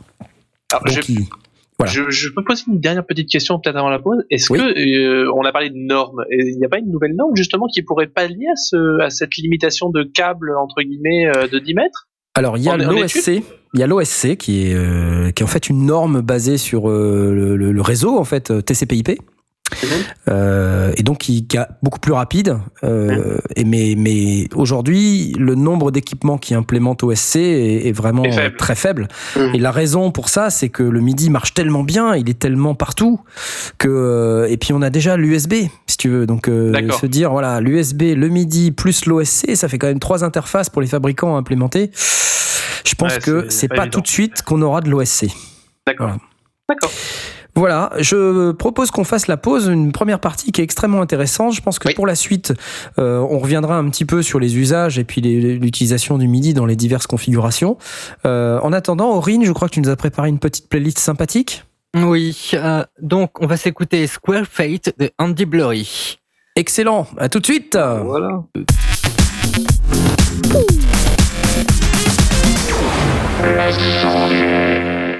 Et nous revoici dans cette euh, neuvième émission des sondiers consacrée au midi. Et euh, donc pour continuer cette émission, on se proposait de parler des usages du midi. Où est-ce qu'on trouve du, euh, du midi? Alors moi j'avais envie de vous donner quelques exemples euh, de là où on trouve du midi. Donc évidemment euh, de base les synthétiseurs. hein, J'allais dire les synthés. Les synthés, c'est évidemment, il y a du MIDI dans, dans tous les synthés quasiment, euh, tous les synthés modernes, mais euh, peut-être un peu moins, euh, un peu plus inattendu dans les groovebox, les séquenceurs. euh, on n'a pas forcément, euh, donc évidemment, les séquenceurs, c'est ces appareils qui permettent de d'ordonner les notes, euh, les pistes, euh, de pouvoir faire des patterns, de pouvoir faire des chansons, euh, des choses qui sont organisées musicalement parlant. Euh, on va trouver euh, du MIDI dans les interfaces de contrôle, typiquement. hein, euh. Donc par exemple, euh, euh, quand vous regardez dans des applications mobiles comme Lemur, par exemple, on en a parlé euh, il y a quelque temps de cette application, c'est une de ces applications, mais il en existe d'autres, hein, qui permettent de créer des boutons euh, sur un iPad euh, ou sur un iPhone même, ça existe aussi, et de, pouvoir associer des messages MIDI euh, et même des messages OSC, on en parlait un petit peu avant de l'OSC, des messages MIDI qui vont pouvoir être interprétés par euh, bah, n'importe quel équipement. hein. On peut créer des messages MIDI de type note, de type euh, control change, etc. Donc là, dans des interfaces de contrôle, on va pouvoir faire ça. Euh, Ah, on on va- l'utilise pas aussi pour les pour les les, les DAO euh, pour pour contrôler les, ça c'est Ouais, tout à fait. Tout à c'est fait. une ouais, si, si, ouais. euh, en physique euh, Absolument. avec une impression de physique. Voilà, tout à fait. Alors par exemple, euh, avec euh, mon interface MIDI, euh, je vais pouvoir lancer. euh, J'ai deux interfaces MIDI devant moi. Je vais pouvoir lancer un, un jingle. Et avec un potentiomètre linéaire sur une autre interface MIDI, je vais pouvoir monter le volume et le descendre. Et, euh, ce qui est- ce qui Et est ensuite faire stop noter- avec mon pad. Ce qui est intéressant à noter justement avec les interfaces comme ça euh, numériques pour contrôler les dos, c'est que les automatisations, euh, même si de base ce n'est pas du MIDI, c'est contrôlé en MIDI en fait. C'est voilà, c'est-à-dire ce que tu veux dire, c'est que on, on, on indique à la station de travail audio numérique quel est le paramètre qui évolue dans le temps et on peut enregistrer l'évolution de ce paramètre. Et donc ça, ça crée ce qu'on appelle une automatisation C'est ça. qu'on peut rejouer ensuite, euh, puisqu'on l'a enregistré. Donc, euh, quand on fait retour arrière et qu'on refait play, euh, ben, on, on reproduit ces messages et donc ils sont interprétés de nouveau par l'équipement MIDI qui les reçoit. Et donc, euh, voilà, on se retrouve à automatiser un mixage de manière euh, totalement transparente et fantastique. C'est pas, c'est pas génial, ça? Bah, c'est vachement plus pratique de faire ça avec un avec un bouton qu'avec une souris quoi. C'est Ah, c'est ça, oui. c'est ça qui est génial. Voilà, exactement. C'est le principe des interfaces de contrôle. Ouais. Bah moi j'ai c'est même pas forcément une interface de contrôle. Moi j'ai un clavier 25 touches et dessus il y a juste 8 8 potentiomètres euh, que je peux tourner. Ouais. Et je je bind de ça sur soit le- la panoramique, soit le soit le volume d'une piste et euh, je je fais l'automation, je la démarre et euh, je, la piste joue et moi je tourne mon bouton pour monter descendre le volume et c'est c'est hyper pratique ce truc ça. Je- J'ai Ah découvert ça, c'est c'est génial quoi. Absolument. euh, Bah. C'est vrai qu'à la souris, c'est c'est juste euh, pas du tout intuitif. Disons qu'on gagne beaucoup de temps et euh, parce que c'est vrai qu'à la souris c'est long, c'est faut toujours être sûr de ce qu'on fait.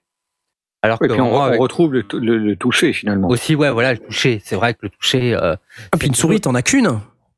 Enfin, Aussi, ouais. sauf ah si oui, t'en as oui, plusieurs, ah oui, mais oui, ça joue aussi énormément. Tu peux avoir plusieurs doigts, sur- enfin les, les doigts sur plusieurs des boutons et, et- et les tourner, euh, Euh, voilà. monter des faders pendant que tu en baisses d'autres, voilà. des choses Ah comme ouais, ça. Exactement. Mais donc, euh, bah, puisqu'on a dit qu'en fait, euh, le, le MIDI c'était euh, 16 canaux, que c'était euh, euh, 128 contrôleurs, hein, puisque le message, les messages MIDI aussi sont codés sur 7 bits, et ces 128 contrôleurs sont aussi codés sur 128 valeurs. Donc en fait, on a, euh, on peut euh, virtuellement contrôler plein de trucs. J'ai pas fait le calcul là. Mais Et le tout sur calcule. 16 canaux. Le tout sur 16 canaux. Et à chaque fois, sur une chaîne MIDI. Donc si vous avez trois chaînes MIDI, vous multipliez par trois encore. Par exemple, là, moi j'ai une interface MIDI, euh, celle dont je me suis servi pour monter et descendre le volume. Elle a 9 euh, faders et euh, 24 boutons euh, potentiomètre rotatifs. Et j'ai je ne sais combien de mémoire à l'intérieur. Et donc, dans, ces mémoires, je peux dire, ben voilà, la mémoire numéro 1, elle va émettre sur le canal 1, la 2 sur le canal 2, la 3 sur le... etc.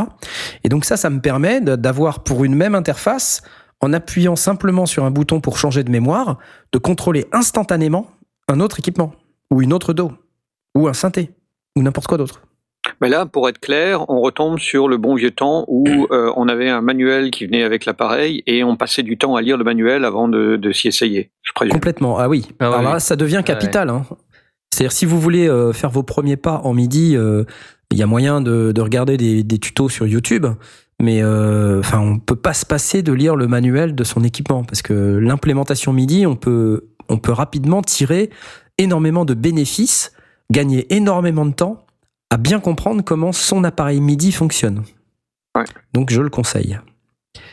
Donc on a des boutons, des pads, des potentiomètres rotatifs, on peut avoir des pédaliers. Tu nous parlais de ton pédalier tout à l'heure, euh, Blast. C'est quoi comme pédalier? C'est un Roland euh, GT50, je D'accord. crois. il y a aussi Donc- les jogs.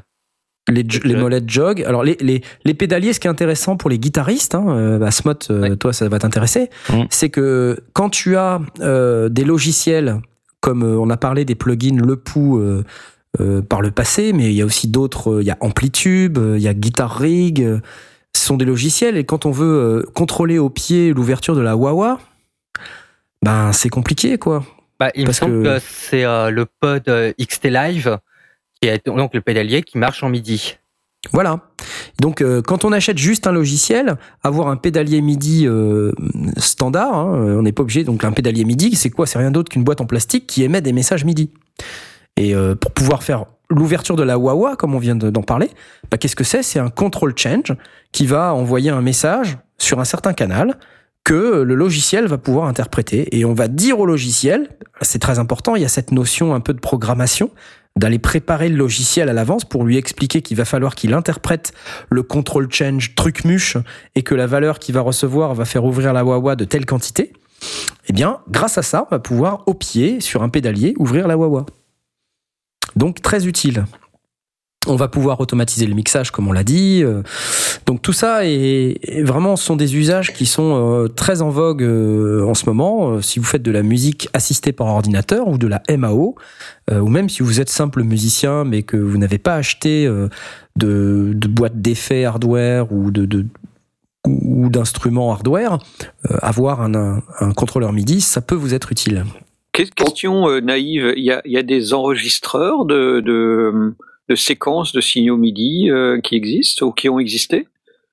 Alors, euh, je, je, je, oui, en fait, ça s'appelle une station de travail audio numérique MIDI. Oui, non, non, mais euh, pas, moderne, de, de manière moderne, évidemment, l'ordinateur Ah, peut, peut, peut capter ça, mais, mais avant qu'on ait de manière euh, euh, générale des, des ordinateurs entre chaque, est-ce, est-ce qu'il y avait, ce, comme, comme on aurait, on, on peut enregistrer bah, du son ou des, ou des, ou des choses, est-ce qu'on pouvait aussi Ah. enregistrer les signaux et les renvoyer? Il me semble que les workstations le font. Ok. Oui, alors il y avait même des, des boîtes euh, hardware, séquenceurs. Je pense à un séquenceur Yamaha, là, le Ah Q- oui, oui, effectivement. QY, oui. euh, Oui, je tu sais plus rentres quoi. directement le séquenceur. Ouais, tout à fait. Et donc en fait, c'est, c'est euh, je crois que c'était le QY10 ou je sais plus. Enfin, c'est un, c'est un séquenceur ou QY70. Même euh, les Groovebox euh, peuvent enregistrer des séquences pour, euh, pour du live, par exemple. Ouais. Donc euh, le, oui, c'est ça, c'est le Ah, les- les- les QY70 de possibilités. Yamaha. Les possibilités euh, sont complètement infinies. Quoi. Tout à fait. Et donc on, peut, on pouvait se retrouver euh, à l'époque, hein, même avant d'avoir des ordinateurs, à avoir un- une boîte hardware qui, qui était capable d'enregistrer les signaux MIDI et de les reproduire, de les organiser en pistes, euh, de pouvoir gérer les 16 canaux MIDI et de pouvoir euh, faire faire des opérations de base, ou même assez évoluées hein, du reste, sur ces signaux MIDI, hein, de pouvoir les quantifier. On n'a pas parlé de ça, mais on pourra en parler. Euh, de pouvoir euh, les, transposer, euh, de pouvoir faire toute une série d'opérations en fait sur euh, le MIDI. Donc euh, des, équipements qui sont très intéressants et euh, qui existent depuis pas mal de temps. Alors au-delà des, des interfaces de contrôle, euh, on a aussi les, les claviers maîtres. Euh, souvent on entend ce terme. Qu'est-ce que c'est qu'un clavier maître MIDI? C'est en réalité comme un synthétiseur. Euh, alors ça, ça peut être plusieurs choses à la fois. C'est comme un synthétiseur, mais on n'a pas forcément besoin du moteur de son qui est à l'intérieur. On a juste besoin du clavier, en fait, et de ça. quelques boutons pour pouvoir envoyer les messages. Euh, un clavier maître, euh, typiquement, qu'est-ce qu'il va posséder? Il va posséder euh, donc des touches, évidemment, pour jouer, les molettes classiques qu'on va trouver sur le côté euh, pitch bend Pitch bend, et modulation, Modulation, ouais. éventuellement euh, quelques potentiomètres rotatifs euh, qui vont envoyer des control change programmables, c'est-à-dire que vous pouvez euh, changer euh, les control change, vous pouvez dire voilà, bah, au lieu d'envoyer le numéro 1, je vais envoyer le numéro 42.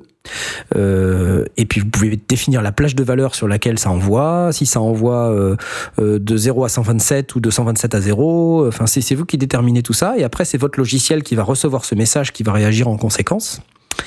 Vous pouvez trouver sur un clavier maître des faders que vous pouvez également programmer pour réagir à n'importe quel type de message.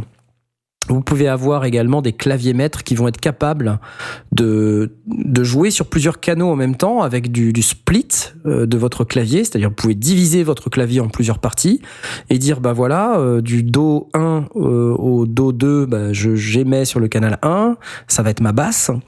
Euh, du Ré 2 jusqu'au Do 3, je vais euh, mettre du violon sur le canal 2, etc., etc. Vous pouvez splitter comme ça, alors en fonction des capacités de votre clavier MIDI, euh, de votre clavier maître, vous allez pouvoir avoir plus ou moins de capacité à splitter. Vous pouvez aussi faire en, en ce qu'on appelle en layers, en couches.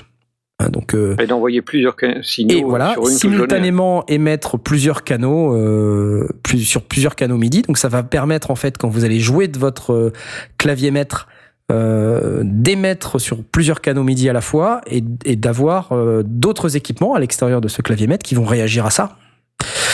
Euh, et puis les claviers maîtres les plus évolués font aussi la combinaison de ces deux modes. Et donc, euh, quand vous avez un, un clavier maître très évolué, ben, vous pouvez euh, splitter, euh, mettre en layers, euh, avoir plein de potentiomètres, etc. Des pads Et- aussi. Des pads, voilà, des juste- pads, joystick, euh, etc. J'ai juste une toute petite question parce que là sur Twitter je vois que ça, ça, ça répond pas mal hein, à notre petite discussion mais c'est vrai que j'ai pas pensé mais le clavier maître comment vous écrivez maître? Maître. Comme un maître. Euh, et Maître, comme, c'est pas le- maître, effectivement. C'est MAI, euh, maître esclave. D'accord. D'accord c'est bien maître esclave on est bien d'accord. Effectivement, donc sur Twitter, euh, pas mal de, on a pas mal de gens qui nous parlent. Euh, donc euh, on a quelqu'un qui nous dit en 1991 il y avait le Roland SB55 qui lisait ou enregistrait en MIDI sur une disquette 3 pouces et demi. Ben voilà, ma réponse. Ça nous rajeunit pas. Ah non oui. 3 pouces et demi, euh, si, quand même, ça va. Ah non non non. Alors, je- J'étais trop jeune. Pour certains ici Blast non. Pour certains qui ont connu la 5 pouces 1 quart et la 8 pouces, ça va. Oui, j'ai connu, mais euh, bon. Moi aussi, euh, J'étais trop jeune quand même à cette époque-là pour me souvenir de ce genre de matériel. J'étais professionnel, moi, monsieur. Ah, moi non, moi j'étais, euh, j'étais même pas encore au collège. On a une autre question de, de Foul qui nous demande pour le débat MIDI USB, il faut un ordi pour l'USB, mais pour le MIDI, il n'y en a pas forcément besoin. C'est tout à fait exact. Oui. Euh, C'est vrai, pour faire du live. euh, C'est tout à fait exact. À la, à la nuance près qu'il y a des équipements qui aujourd'hui disposent d'un port USB de type B. Et qu'est-ce que c'est? C'est un port de sortie. C'est-à-dire, on Ah. peut, euh, par exemple, moi j'ai un Korg euh, qui m'a été d'ailleurs dérobé puis restitué par la gendarmerie, qui dispose de, des deux types de ports, un port de type A et un port de type B. Le port de type A, c'est celui qui reçoit, ou c'est l'inverse, je sais plus. Euh, donc il y a les deux types de ports, des deux côtés de l'USB, quoi. Je sais pas Donc, si tu peux avoir un, un- un émetteur et un récepteur. C'est ça. et- Et donc le, le Triton que j'ai, donc il sait émettre de, du MIDI sur de l'USB sans passer par un ordinateur. Mais bon, euh, soyons clairs, c'est rare. En tout cas, j'ai pas vu ça souvent. Euh, et donc oui, effectivement, on peut dire que la plupart du temps, quand on a de l'USB, il faut la plupart du temps un ordinateur. Sinon, c'est vrai que ça marche moins bien. Euh, et si vous êtes intéressé par les petites annonces, on va pas euh, faire de la publicité ou des petites annonces sur le sur l'émission, mais suivez le hashtag les sondiers. Il y a des gens qui postent des trucs sur ce sujet, qui recherchent des équipements ou qui les vendent. Euh, donc on parlait des claviers maîtres et effectivement, euh, Nomanil nous précise que un clavier maître c'est un peu comme un contrôleur. Effectivement, tout Oui, à oui. fait, c'est un contrôleur. Oui. Euh, c'est juste un contrôleur qui a un clavier, en fait. Avec des touches noires, des touches blanches. Euh, Voilà, ça peut euh, même être des touches d'une autre couleur si on veut, ça Ouais. existe aussi.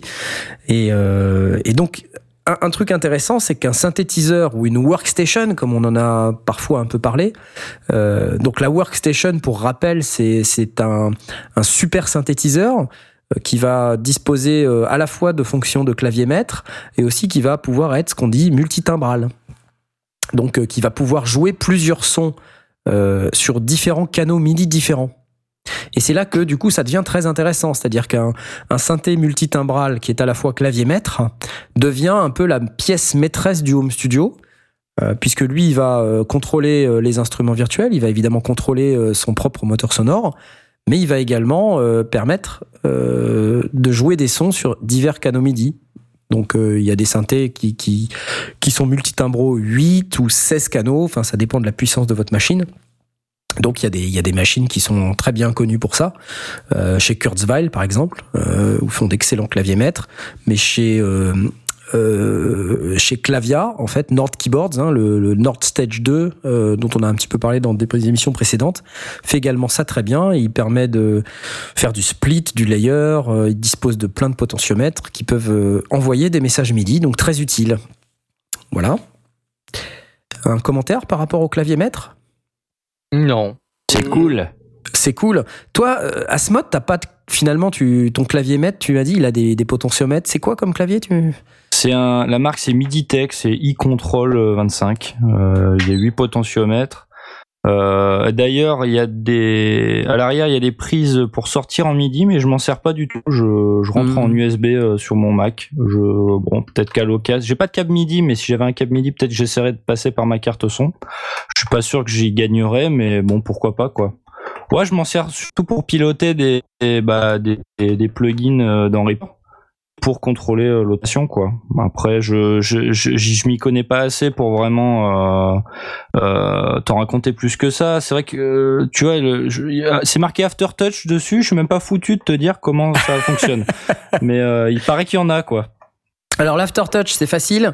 C'est quand tu appuies et puis que une fois que tu as appuyé, tu continues d'appuyer. D'accord. C'est-à-dire c'est le c'est le touch d'après. c'est l'aftertouch, le touch d'après. Mais quand tu continues d'appuyer, en fait, ça envoie un autre type de message. C'est-à-dire tu as tu appuies sur ta touche, ça fait un note on. Mmh, Donc ça indique à ton séquenceur ou à ton synthé euh, que tu veux contrôler qu'il se passe quelque chose, qu'il y a une note qui a été appuyée, donc il faut la jouer. Et Mhm. tant que tu as ton doigt sur la touche, ben, ça doit faire la note. Et si, une fois que tu as le doigt appuyé sur la touche, tu continues d'appuyer plus fort, tu envoies un deuxième type de message qui s'appelle l'aftertouch. Et quand tu Plus vas relâcher, oui, plus fort. Comment ça plus fort? Donc tu dois, en- il y a, il y a un vrai, un- une sensation d'enclencher quelque chose? Non, il y a pas. Enfin, non, moi, je, tu, moi, y tu- en a tu- pas, ça mais- clique pas, ça clique pas. C'est juste que quand tu appuies plus fort, tu as un capteur euh, dans la touche euh, qui va envoyer un message euh, supplémentaire par rapport aux notes on. Et donc par exemple, tu appuies sur- au lieu d'avoir le, le, le, le pitch bend ou un truc comme ça, tu peux faire que euh, l'aftertouch envoie euh, un vibrato. euh, Exactement. Au bout qui, ouvre le filtre, par exemple, euh, pour faire un, un son qui dont le dont le timbre évolue quand tu appuies sur le truc. Et donc ça permet de faire beaucoup d'expressivité. Ça permet l'expressivité. Donc c'est très bon pour le jeu. C'est pour ça que, euh, enfin le jeu, euh, le musical. Hein, c'est pour ça que beaucoup de, de, de claviéristes recherchent des claviers qui ont de l'aftertouch parce que des claviers sans aftertouch, c'est comme un repas sans pain, quoi.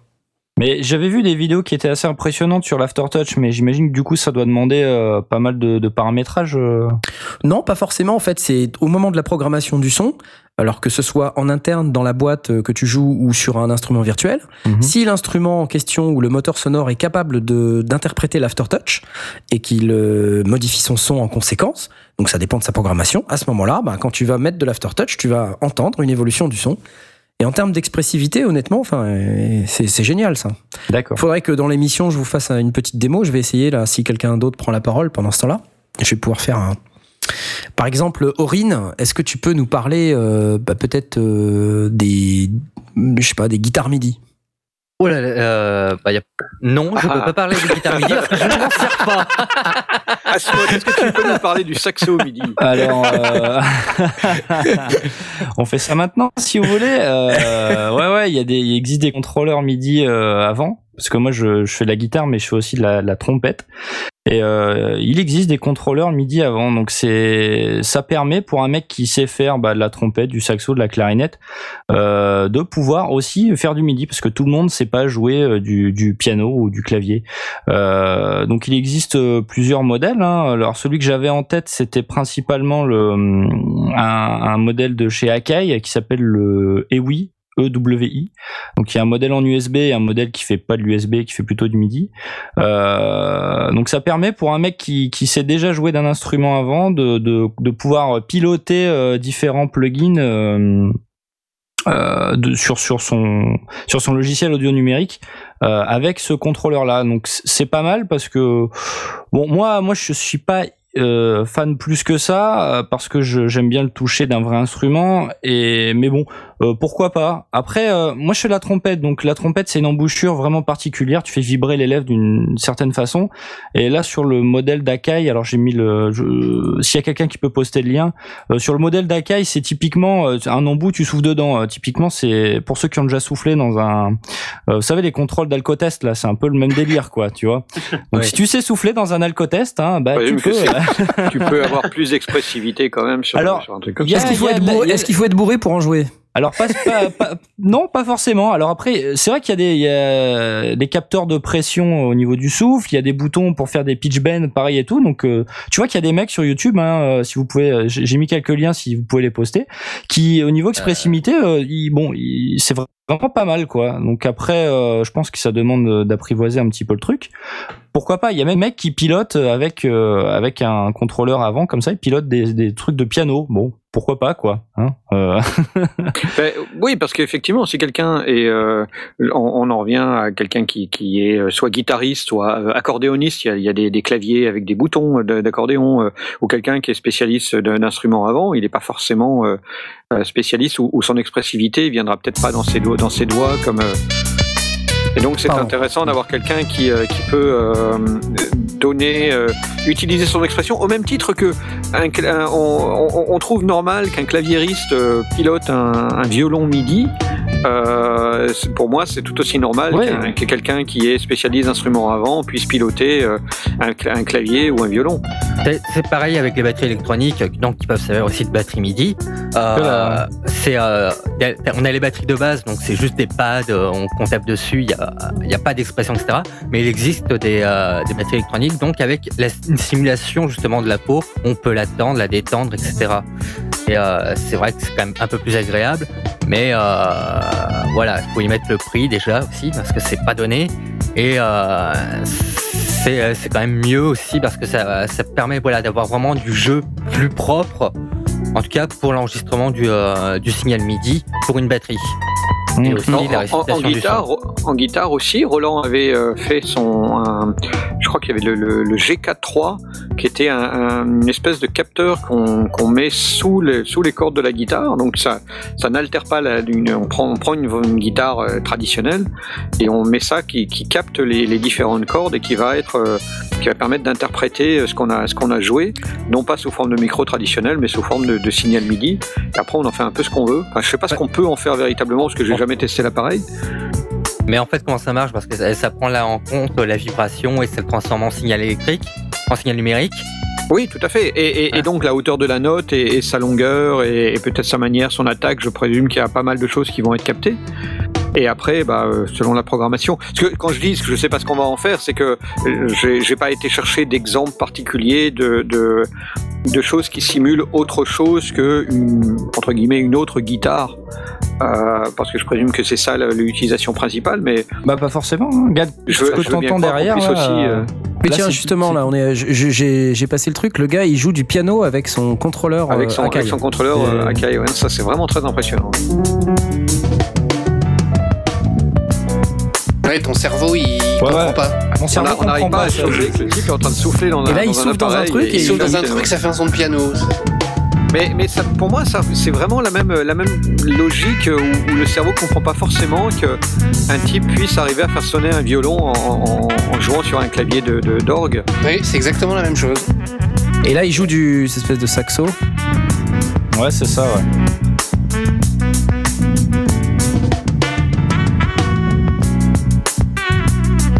Alors après voilà, euh, l'utilisation principale, comme disait Blas, c'est d'essayer de reproduire un, instrument euh, sur lequel on joue. C'est-à-dire un saxophoniste, il va vouloir jouer du saxo, mais après il y a des mecs qui pilotent des synthés avec ça. Euh, J'avais trouvé une vidéo là. Euh, d'un mec là euh, qui, qui, a créé la Morrison Digital Trompette, enfin, qui a aidé à créer euh, une trompette, euh, une trompette pareil, un truc, un contrôleur MIDI plutôt avec cette trompette. Et le mec, il, il y a une vidéo d'un live où le mec il, il pilote un synthé avec, c'est c'est c'est assez ouf quoi. C'est assez dingue, donc. Euh, Attends, je suis ouais, en train de. C'est, c'est le truc. Euh... C'est le dernier lien. C'est le dernier lien là, ouais. ouais je, le, je celui-là, là, celui-là.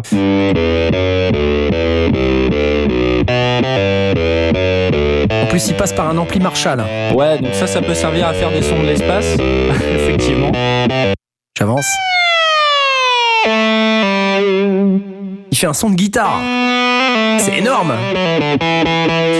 Bah, c'est vrai que si tu sais pas jouer de guitare, c'est plutôt pratique. Hein. Et, oui, ouais. et, et, de nouveau, avec, avec une sensibilité qui est tout à fait particulière, donc un, un toucher, entre guillemets, lié à, à, son propre souffle et sa, sa maîtrise de l'instrument. Donc il crée des sons qui sont uniques. Euh... ok, donc Electronic Sax, ça s'appelle. On postera la vidéo. Ouais, c'est assez rigolo. Tenez, je, vous, je vais, j'ai trouvé un son là. Normalement, si j'appuie sur mon truc, ça va pouvoir vous faire une démo de l'aftertouch. Donc là, vous avez un son de synthé, et quand j'appuie plus fort, il va se passer un truc. Ah, Ah, le vibrato, ouais. Ouais, vibrato. Une espèce de, f- de, de flanger qui, qui arrive. Voilà, donc euh, donc ça c'est l'aftertouch qui fait ça, c'est-à-dire que le et donc ça permet de jouer euh, du synthé et de, de faire de l'expressivité, de déclencher le vibrato quand on appuie plus fort et donc il faut avec euh, donc la technique de jeu qu'on utilise, il faut il faut jouer avec ça quoi. Donc c'est voilà, Ouais, ça a- permet de- Ouais, c'est une expressivité qui est, qui est assez intéressante. Moi, moi je trouve que c'est c'est chouette parce que, euh, évidemment, un- un- pas mal de, musiciens vont dire oui, moi, moi, je veux toucher du bois, je veux toucher euh, du, du, cuivre, ou je veux, un vrai appareil euh, fabriqué par un, par un facteur ou par un luthier. Euh, mais euh, pour moi, il y a, vraiment moyen de, de, de, coupler les deux et, l'expressivité euh, d'un guitariste, la vélocité d'un accordéoniste, la, la, la, précision du souffle d'un- de, quelqu'un qui travaille avec un instrument avant ou le, ou le, ou le doigté d'un claviériste peut être adapté à d'autres instruments et, et créer des sons, des- une, une, euh, ouais, quelque chose qui est complètement unique, qui est vraiment personnel. Ah, J'ai trouvé un autre son qui est plus qui est plus parlant.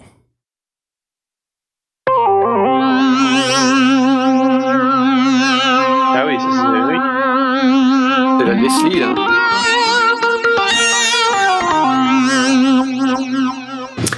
Donc voilà, on a, on a, on a vraiment, quand on a de l'af- de l'aftertouch, on est capable de, de faire euh, jouer le son d'une autre manière et donc ça apporte une expressivité nouvelle.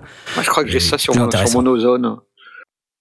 Euh, J'ai un clavier maître ozone, je crois que j'ai ça dessus. euh, faut que je teste un jour, après ma retraite. Les claviéristes euh, cherchent ce type de fonctionnalité parce que sinon, c'est comme je dis, c'est comme un repas sans pain. Quand t'as goûté à l'aftertouch, euh, revenir sur un clavier sans aftertouch, c'est c'est boring, c'est- pas quelque chose que c'est pas quelque chose qu'on qui avait été un petit peu euh, euh, apporté par les, les fameuses molettes euh, qui sont sur la sur la gauche du, du- de- des claviers. Mais c'est en plus, c'est ça qui est bien. C'est en plus, oui. Bah ouais, parce que du coup la molette elle peut faire autre chose. avec les- la, la- la possibilité de toucher à ces, à ces molettes, enfin d'enclencher ces molettes tout en jouant. Exactement. Et si tu rajoutes les pédales, euh, tu peux avoir donc des pédales MIDI qui sont connectées euh, ou, ou un pédalier MIDI comme le celui que Comme tu as. mien, euh, qui permet d'enclencher euh, les choses. voilà, ça permet de, de faire réagir le synthé euh, en fonction d'un control change qu'on va. Donc ça, c'est les usages du control change, c'est exactement ça. En fait, il faut comprendre que les messages MIDI de type note, c'est des messages qui donnent une valeur, voilà, une note. Hop, c'est la note Do 3. Ok, elle a telle durée, elle a telle vélocité. Et les control change, c'est plus des, des messages qui vont être des contrôleurs dits continus. Et donc, euh, c'est pour ça qu'on aussi les appelle CC, les contrôleurs continus, euh, ou control change. Et donc, ils vont, ils vont évoluer.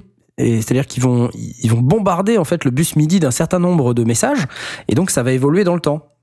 Donc, euh, par exemple, le, le- le volume, euh, c'est un contrôleur euh, continu, c'est-à-dire que quand on bouge le, le- le fader de volume, bah, le volume évolue dans le temps, de manière Mhm. continue. Pareil pour euh, bah, le message d'aftertouch que que j'arrive à émettre quand j'appuie fort sur ma touche, je pourrais très bien imaginer que je pourrais envoyer le même contrôleur qui va euh, dire à mon synthé déclenche le même effet que l'aftertouch. Si je t'envoie de l'aftertouch, tu vas euh, tu vas réagir de la même manière euh, que quand j'appuie fortement sur mon clavier, puisque c'est le même message MIDI. Ouais. D'où l'intérêt. en après, fait. tu peux enclencher euh, vibrato, Leslie, euh, Flanger, euh, ce que tu veux. tout ce que tu veux. Et, ça, c'est c'est ça la force du truc, c'est que plus t'as de contrôle euh, sous, sous les doigts, sous les pieds, euh, voilà, et tu peux même les combiner ce- dans certains cas. Tu peux dire un potard contrôle euh, X contrôleur Mhm. MIDI, X control change. Et donc c'est à donc toi tout ça, ensuite tu le programmes dans l'appareil et c'est mémorisé par l'appareil pour que le, le- pendant, un, pendant un temps donné, le, le bouton ait tel. Voilà, donc il y a une notion de programmation euh, qui est effectivement qui entre en jeu. Euh, par défaut, les sons de synthé vont pas réagir aux messages MIDI, à part les notes on euh, et les notes off, qui sont les messages de base euh, qu'on va envoyer en MIDI. Mais si on veut euh, pouvoir répondre au pitch bend, bah il faut dire au son quand tu vas recevoir un message de pitch bend, voilà comment tu vas réagir. Et donc le pitch bend vers le haut, c'est-à-dire la petite molette qui permet de, monter la hauteur du son ou de la descendre. Euh, c'est comme ça qu'on peut euh, faire varier euh, la quantité de pitch. C'est-à-dire, euh, des fois, on a des sons qui montent d'un octave, des fois, on a des sons qui montent juste d'un ton. Mhm. C'est toi qui dis, en fait. Donc, euh, on, on a comme ça une notion de programmation. Il faut que les sons euh, qu'on programme puissent répondre à ces contrôleurs. Donc, déjà, il faut les comprendre.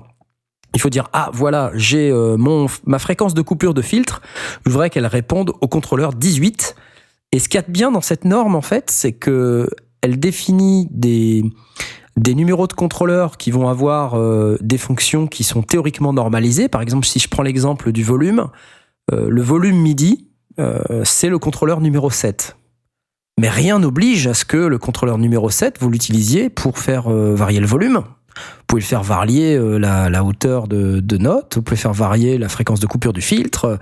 C'est juste une norme, c'est-à-dire que c'est une convention. Si on veut pas suivre la convention, tant pis.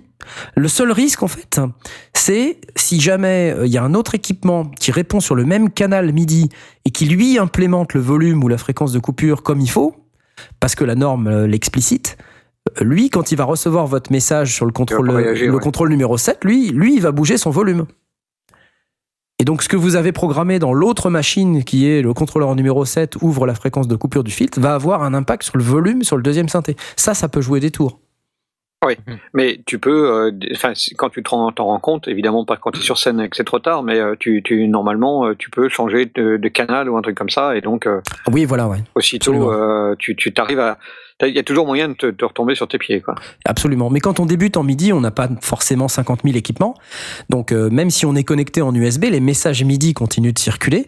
Et donc, euh, le synthétiseur qui va recevoir un message MIDI en provenance, je ne sais pas, de la station de travail audio numérique, quand on va lui dire euh, fais varier le contrôleur numéro trucmuche de telle valeur à telle valeur, ben si ce contrôleur est programmé correctement dans le son euh, qui, va recevoir le message MIDI, à ce moment-là, on aura une évolution.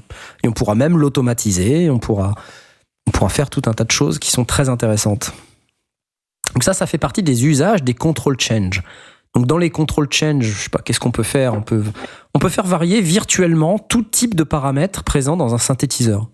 Hein, si le synthétiseur implémente correctement le MIDI sur ce paramètre, donc là il faut se référer euh, au tableau d'implémentation MIDI de la machine, ça peut, ça peut être autre chose qu'un synthétiseur comme on l'a dit, bah, il suffit d'expliquer euh, au son euh, qui reçoit le message MIDI comment il doit l'interpréter.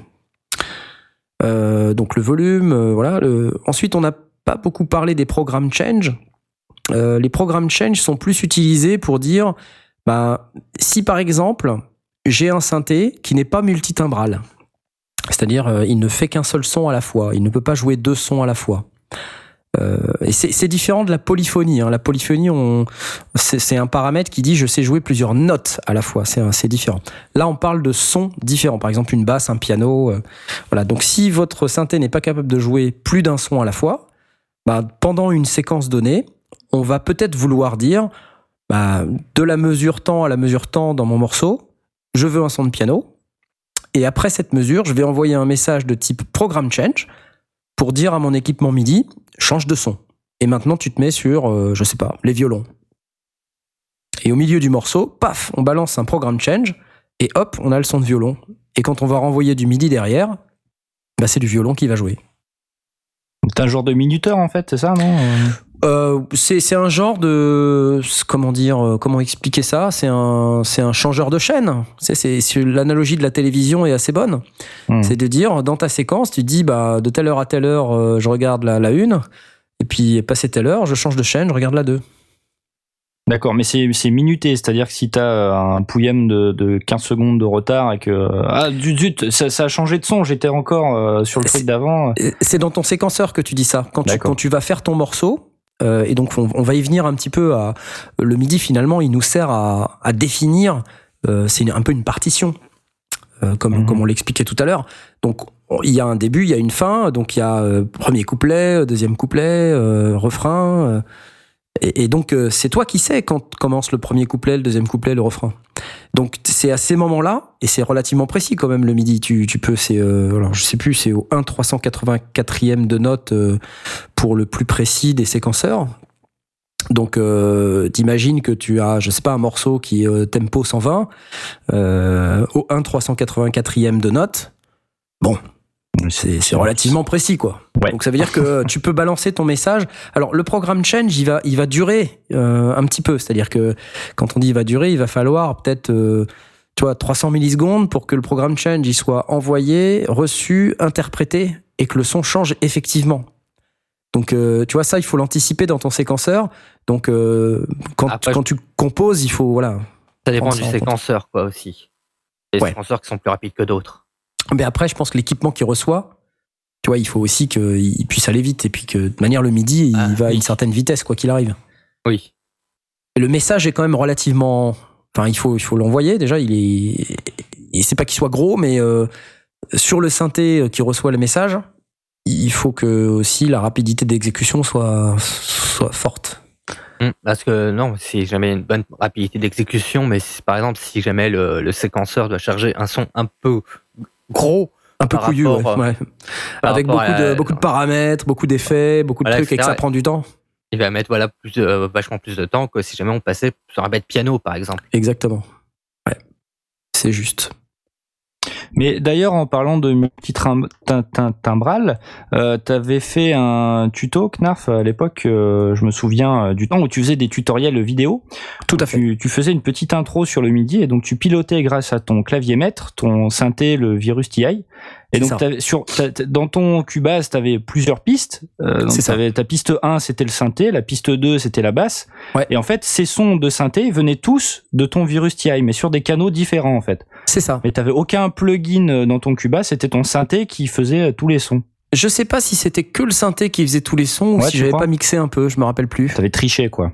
Mais tu peux, en fait. C'est ça la magie du MIDI. Mhm. c'est que tu peux euh, mixer. Tu, tu dis par exemple dans ton séquenceur, euh, j'ai une première chaîne MIDI euh, qui qui comporte euh, ce nombre d'instruments. Par exemple, je dis sur le canal 1, j'ai la basse, sur le canal 2, j'ai euh, le piano, comme tu dis, ou Mhm. l'inverse. Mhm. Euh, mais c'est le même instrument, c'est le même synthé qui est derrière, donc voilà. Et après, j'ai une autre chaîne MIDI où là, je mets un instrument virtuel. Et en fait, ils n'empruntent pas les mêmes chemins, donc ils, ils partagent pas. C'est-à-dire le canal 1 sur l'instrument virtuel, c'est pas le même canal 1 que sur la chaîne MIDI qui sur laquelle il y a mon synthé. C'est ça qui est intéressant aussi, c'est que une chaîne MIDI a ses 16 canaux. Donc si on a euh, dans la chaîne MIDI un instrument multitimbral, en fonction du nombre de timbres que cet instrument est capable d'interpréter, on va dire euh, à l'instrument, bah, interprète tant de timbres, et puis quand on a une autre chaîne MIDI, bah, ça fait encore 16 canaux. Je sais pas si c'est clair ce que je dis. C'est un peu complexe. C'est clair, mais c'est un peu complexe. Faut... C'est-à-dire C'est pour ça que 16 ça donne canaux, envie. 16 canaux, c'est 16 instruments, hein, tout bêtement. Donc si vous avez euh, une chaîne MIDI euh, qui, qui a euh, des instruments qui sont capables de réagir sur les 16 canaux, vous pouvez avoir 16 instruments. C'est bien ça. Et après, si on rajoute un instrument virtuel dans une station de travail audio numérique, la sortie qu'on va, qu'on va paramétrer sur la station de travail audio numérique, c'est l'instrument virtuel. Donc on, on sort pas de, on sort pas de l'ordinateur en quelque sorte. Euh, et donc du coup, euh, les, informations MIDI qu'on va envoyer vers cet instrument virtuel, parce que même s'il est virtuel, il, il reçoit quand même du MIDI, il sait quand même interpréter du MIDI. Ça veut dire que mon clavier maître qui est dehors, à l'extérieur de l'ordinateur, il sait quand même aller s'adresser à l'instrument virtuel par l'intermédiaire de la station de travail audio numérique. La station de travail audio numérique reçoit les informations du clavier maître, euh, elle les envoie à l'instrument virtuel qui lui interprète les messages. Donc les fameuses notes que je joue, mais éventuellement tous les, control change que je vais bouger en temps réel. Et si mon son sur l'instrument virtuel a bien été programmé pour interpréter ces control change, eh ben, le son va évoluer dans le temps en fonction des mouvements que je vais réaliser. Je dirais qu'il y a quand même un truc aussi assez, assez marrant à faire sur les stations de travail audio numérique, parce qu'on dit qu'on est bloqué à 16 canaux, ce qui n'est pas forcément vrai avec euh, les instruments virtuels. Si jamais on se démerde bien, on peut justement utiliser les 16 canaux sur un instrument virtuel, bah, sur un séquenceur, un instrument virtuel, et réutiliser encore les 16 mêmes canaux, on va dire, sur un autre, C'est ça. qui sont, et qui ne sont pas pris en compte, ce qui fait qu'on peut monter à un nombre de pistes MIDI assez incroyable. Aujourd'hui, un instrument virtuel, il y en a plusieurs catégories. Tu as ceux qui sont monotimbraux. Je pense à des, des instruments comme euh, le Tal Electro dont on avait un peu parlé euh, précédemment, Ouais, ouais. ou, euh, ou même Massive, hein, euh, qui est un des, des synthés de Native Instrument, dont on a un peu parlé aussi. Ça sont des synthés monotimbraux, c'est-à-dire que vous mettez l'instrument sur un slot euh, de votre station de travail audio numérique, ben, il a sa chaîne MIDI à lui. Voilà. Et, donc, euh, il répond que euh, sur le canal MIDI qui, euh, qui l'intéresse. Et après, vous pouvez dire au massif de répondre sur euh, le canal X ou Y, de 1 à 16, et d'interpréter les control change que vous voulez. Et ça, ça va correspondre à des mouvements de paramètres que vous programmez dans le son. Et après, bon, bah, quand on a un autre instrument virtuel, ça fait une autre chaîne MIDI, encore 16 canaux, etc., etc. Donc on n'est absolument pas limité en virtuel par le nombre de canaux MIDI. Ça, Ça c'est dit- certain. Ça nécessite de faire du routing quand même un peu, non? Oui. Non, même pas. Bah, un petit peu, un petit peu quand un même. petit peu, ouais, Un ouais. petit peu. C'est-à-dire Ah. de- d'expliquer à ton ta station de travail audio numérique que tu veux Oui. lui envoyer des messages MIDI euh, sur un canal donné. Après, c'est à toi de choisir, mais si, si tu as une chaîne MIDI euh, qui, est, qui est complète et que tu qu'un seul instrument dessus, tu, tu restes sur le canal 1, tu Oui, pas oui, t'amuser à oui, changer, là, tu vois. Évidemment. Mais tu as si d'autres tu- instruments. Regarde par exemple Omnisphere, qui est de Spectrasonics, Ouais. Qui est un, un- un instrument virtuel multitimbral, 8 parties. Ça veut dire il est capable de jouer jusqu'à 8 sons en même temps. 8 sons différents. Sur une piste? Sur, sur un slot VST. Sur un, slot- un Sur un slot, ouais. slot, ouais, sur, sur huit canaux en fait euh, qui seront reliés à ce euh, à ce euh, cet instrument quoi, à ce à ce séquenceur là. Et donc, dans ta station de travail audio numérique, qu'est-ce qui va se passer? Tu vas mettre ton omnisphère sur euh, une piste. Ouais. Euh, tu vas créer, enfin sur un slot euh, VST en général, tu le charges dans un slot VST. Ouais. Euh, le canal 1 euh, va correspondre à l'instrument numéro 1. Le canal 2 va correspondre à l'instrument numéro 2. Et donc tu vas créer une deuxième piste MIDI qui va euh, utiliser la même sortie MIDI qui sera l'instrument virtuel Omnisphère. Mais pour pouvoir jouer sur le canal 2, tu vas mettre ta piste MIDI sur le canal 2. Et ça va adresser le deuxième instrument de la liste. Ce, et ce jusqu'à 8. Donc tu vas avoir 8 pistes MIDI différentes euh, que tu auras paramétrées toutes vers le Omnisphère. Et tu vas lui dire, première piste va sur 1, deuxième piste va sur 2, jusqu'à jusqu'à Voilà. 8. C'est à ce moment-là que tu fais du routing. C'est ça. C'est pas très compliqué quoi. Non. Non, mais à expliquer, c'est toujours plus compliqué qu'à montrer. C'est ça. C'est- Ouais, c'est- ouais, vrai, euh, ouais. C'est ça. euh, ça. Mais euh, voilà, bon, faut juste comprendre que c'est un peu analogue à, à une télévision. hein. Vous avez plusieurs chaînes, euh, et donc c'est à vous de dire euh, quelle chaîne vous regardez, quoi. Donc ça, c'était pour la partie euh, station de travail audio numérique, utilisation des control change. Donc les programmes change, on en a un petit peu parlé, servent à changer les sons. Et donc les sons en MIDI sont adressés sur 7 bits, hein, toujours pareil, puisque c'est un, un protocole 7 bits, donc ça fait 127 sons. Et on a des messages dits de banque. Euh, C'est-à-dire on peut avoir euh, des banques, 7 ban- enfin 8 banques euh, contenant chacune 8 sons. Donc la banque 1 contient 8 sons, la banque 2 contient 8 sons. Et donc c'est comme ça qu'on est, est capable d'adresser en programme change, ouvre-moi la banque euh, B6 ou B7 ou, B, ou, C20, ou C4, etc. Et donc ça, ça permet de, de, de changer de son. Et on peut aussi adresser des banques qui sont plus grandes euh, en utilisant euh, d'autres techniques euh, qui sont similaires à celle-ci, euh, en, utilisant ce qu'on appelle les MSB et les LSB, c'est-à-dire Most Significant Bit et Least Significant Bit, c'est-à-dire codé sur deux contrôleurs. Je vais pas trop rentrer dans le détail parce que là, ça va vous faire vomir. Mais, mais en gros, c'est la même technique que les harpins et les nerpins que je décrivais tout à l'heure, qui consiste à pouvoir adresser des banques qui font plus de 128 sons. Et c'est comme ça que sur un synthé, on est capable d'avoir des banques qui font des milliers de sons. Et on peut toujours les adresser avec du programme change. Et dans ton élément, là. Ah bah un peu ouais. On, on- on- on sent la passion. euh. C'est ça. Mais, mais c'est pour ça que sa voix ne se casse pas plus. C'est la passion qui Oui, guide oui, sa euh, voix. finalement, tu vois, la, la- la- la voix tient bien quand tu, quand Tout à fait. euh. ouais. J'espère que nos auditeurs sont toujours avec nous. C'est ça. C'est ça. Non, on Ça va. n'a pas trop bougé depuis tout à l'heure, ça va. Ouais, ça va. Ils sont toujours au 2352. Merci à tous d'être présents parmi nous. Euh, donc bon, essayons de changer un peu de sujet. On, parlait des, des, banques de sons euh, et du général MIDI. Alors, est-ce que, je sais pas, peut-être Aurine, euh, est-ce que tu connais, un peu, toi, en banque de sons général MIDI? Est-ce que tu peux nous expliquer le, principe des banques général MIDI? Alors, les banques General MIDI, c'est simple. C'est en- gros 128 sons, toujours sur la base de 128, hein, qui, a, qui est donc réparti en plusieurs, plusieurs groupes. Alors, pour, euh, en fait, ces groupes sont assez simples. Ça représente donc les, euh, les pianos en général, les, euh, les instruments percussifs, Ouais. les guitares, les basses, les cuivres, etc., etc. C'est assez simple au final. C'est assez mar- comment je dirais C'est bah, simple au final. Il y, a- y un article sur Wikipédia qui, qui décrit un peu le truc. En gros, euh, c'est vrai, les pianos vont de 0 à à, 10. 7. euh, 0 à 7. 0 à 7, puisque c'est 8, euh, 8 banques de 8 sons. Ça. Ensuite, on a Chromatic Percussion, donc on a des sons du type Celesta, Glockenspiel, Music Box, Vibraphone, Marimba. Vous voyez que là, on est dans les... Et donc, en fait, la norme générale MIDI, elle décrit les noms des sons, ou alors le type de son auquel on est en droit de s'attendre euh, pour, pour jouer un fichier MIDI qui sera au format général MIDI. C'est ça le ça.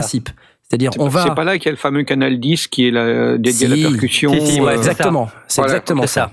Et, euh, le, et le, la liste des percussions, euh, il y a à peu près une, une quarantaine de, ou soit une soixantaine de sons, ça dépend, qui sont donc à part par rapport au reste des autres instruments. Donc sur les 128 sons, on va décrire de manière très précise euh, quel son est lequel avec des noms euh, qui sont normalisés? Par exemple, le son. 0, il s'appelle acoustique grand piano. Et en fait, c'est quand on, quand on est constructeur de synthétiseurs, par exemple, ou, ou d'autres d'autres équipements, euh, ou de software, euh, de logiciels, d'instruments virtuels, si on implémente une banque générale MIDI, eh ben le son 0 de cette banque générale MIDI, ça doit être un piano, tout simplement. Et on s'attend à ce que ça soit un piano acoustique de type grand piano. Et si c'est le son numéro 1, on s'attend à ce que ce soit un bright acoustique piano, c'est-à-dire qu'il est un alors, il petit sera peu plus plus ou moins bon, mais c'est ce qui est censé être. euh, Voilà. Et charge ouais. ensuite à chaque fabricant de dire, eh ben moi, sur le acoustique grand piano, je vais mettre ce son-là, etc., etc. Et quand tu vas recevoir un fichier MIDI à jouer sur ton équipement, tu sauras le jouer parce que tu auras mis les bons sons aux beaux endroits. Le fichier MIDI à la norme générale MIDI, lui, il va dire, moi, je joue du piano, je joue de la basse, je joue de la guitare, je joue de l'orgue. Mais c'est normalisé. Si j'utilise un son d'orgue, il est forcément entre 16 et 23. Et c'est Ok. c'est- c'est pas ce qui permet à ton ordi d'ailleurs de savoir lire les fichiers MIDI euh, sans que Tout tu à fait. logiciel Si, ou si, quoi que ce c'est soit. ça, ouais. C'est exactement ça. C'est exactement ça, ouais. Donc la alors- banque, est, la banque est pourrie du coup de base, mais euh, bon. Oui, c'est une banque de base. En fait, c'est une norme qui dit mettez, mettez-moi une guitare à cet endroit-là, mettez-moi une batterie à cet endroit-là. Comme ça, quand vous allez recevoir un fichier qui est dit General MIDI, bah, vous aurez de la musique qui ressemble à peu près à quelque chose. Et alors du coup, ce type de son, c'est quoi? C'est pas du sample, c'est pas de la modélisation physique, c'est Ça c'est va dépendre de l'appareil. C'est, euh, la synthèse. L'appareil, il va, il va te jouer euh, ce qui, ce qu'il a été programmé pour, soit par du sample, soit, soit par une modélisation, soit par n'importe quoi. Mais euh, sur la base de ce que, de, de ce qu'on a atten- en droit d'attendre. Donc si on doit, si on attend une guitare, si c'est un, un, un appareil euh, super bien élaboré, il va nous faire une belle guitare. Et si c'est un, un ordinateur pourrave, eh ben on aura une, une guitare pourrave, mais, Bah, c'est ça. mais on aura Ouais, une c'est guitare. ça, ouais. Pense à ta Sound Blaster d'il y a 10 ans. Ouais. Euh, c'est exactement ça. Dans ta Sound Blaster, tables intégrées, ouais. tu avais une banque General MIDI et on te mettait un acoustique grand piano. Ah ouais, mais je me souviens de ça. De... Tu vois? Et donc, t'as- t'as- Et- dans- ouais. ton acoustique grand piano, c'est sûr qu'il sonnait pas pareil que le pianothèque dont on a parlé tout à l'heure. Ouais. Mais la, force du truc, ça veut dire qu'on pouvait euh, composer euh, toute son instrumentation, etc., ses arrangements, euh, si on utilisait la, la, base du General MIDI, en prenant les, les bons canaux, enfin les canaux standards. Et puis bon, on avait ce qu'on avait, mais si on le passait par un par un appareil qui était qui avait- une table plus élaborée, avec des instruments plus élaborés, ben on obtenait sans, sans la moindre modification directement les bons instruments. C'est ça, ouais. C'est que Après, voilà. T'as quand même c'est, l'avantage, euh, c'est que ça évite de, de repasser par, euh, par toute une reprogrammation des, des, des différents canaux. C'est hyper dense hein, comme sujet, on est, on est vraiment désolé. Et on va dire que la, la- la norme générale MIDI a servi à ça parce que c'est euh, sinon c'est euh, comme on a dit avant cette norme là c'était c'était le bordel en fait chacun faisait un peu ce qu'il voulait et euh, c'est vrai que depuis que ça s'est arrivé euh, maintenant on- chacun peut composer voilà son morceau en MIDI euh, bah, en, en général MIDI basiquement même avec on va dire avec les, les synthés Windows hein. et euh, quelqu'un peut arriver derrière avec un meilleur euh, on va dire un meilleur euh, Rendu. un meilleur rendu, euh, ça, dénu- ça, dénu- ah, ça dénaturera pas euh, le fichier. Et au contraire, Ouais. voilà, on Enfin, tout ce- est relatif, hein, parce que, bon. Ouais, après, oui, Tu vois, en fonction de, de la banque en question, si elle est de bonne qualité, euh, ça va bien Voilà, se passer. Si elle est de qualité moyenne, on va avoir un, un truc qui va sonner hyper cheap. Tu vois, Et hyper. euh, Il y a, y y aussi quand même aussi des, certains euh, séquenceurs General MIDI qui, depuis le General MIDI 2, rajoutent des effets aussi. Oui. par exemple les reverbs, euh, des, euh, Reverb des chorus. Tout à fait. Des sujets extrêmement euh, profonds et intéressants, mais euh, parfois un peu abscons. Euh, donc pour résumer, hein, euh, des exemples d'utilisation du control change, des programmes change. on, on a essayé de vous expliquer un peu en détail les banques de son, euh, le General MIDI. Tout ça est assez complet. Euh, donc on va peut-être faire une deuxième pause pour vous permettre de souffler un peu et on rattaquera juste après par euh, une petite explication technique sur la synchro midi et l'horloge. Hein, on ne parle pas souvent de l'horloge. Euh, D'ailleurs l'heure tourne. Donc faisons cette petite pause et on vous retrouve juste après. Quel est ce que nous mis dans la playlist, Aurine Alors, deuxième pause? cette fois-ci, nous allons nous, nous écouter Fallen Star de No Crypt. Excellent. À tout de suite.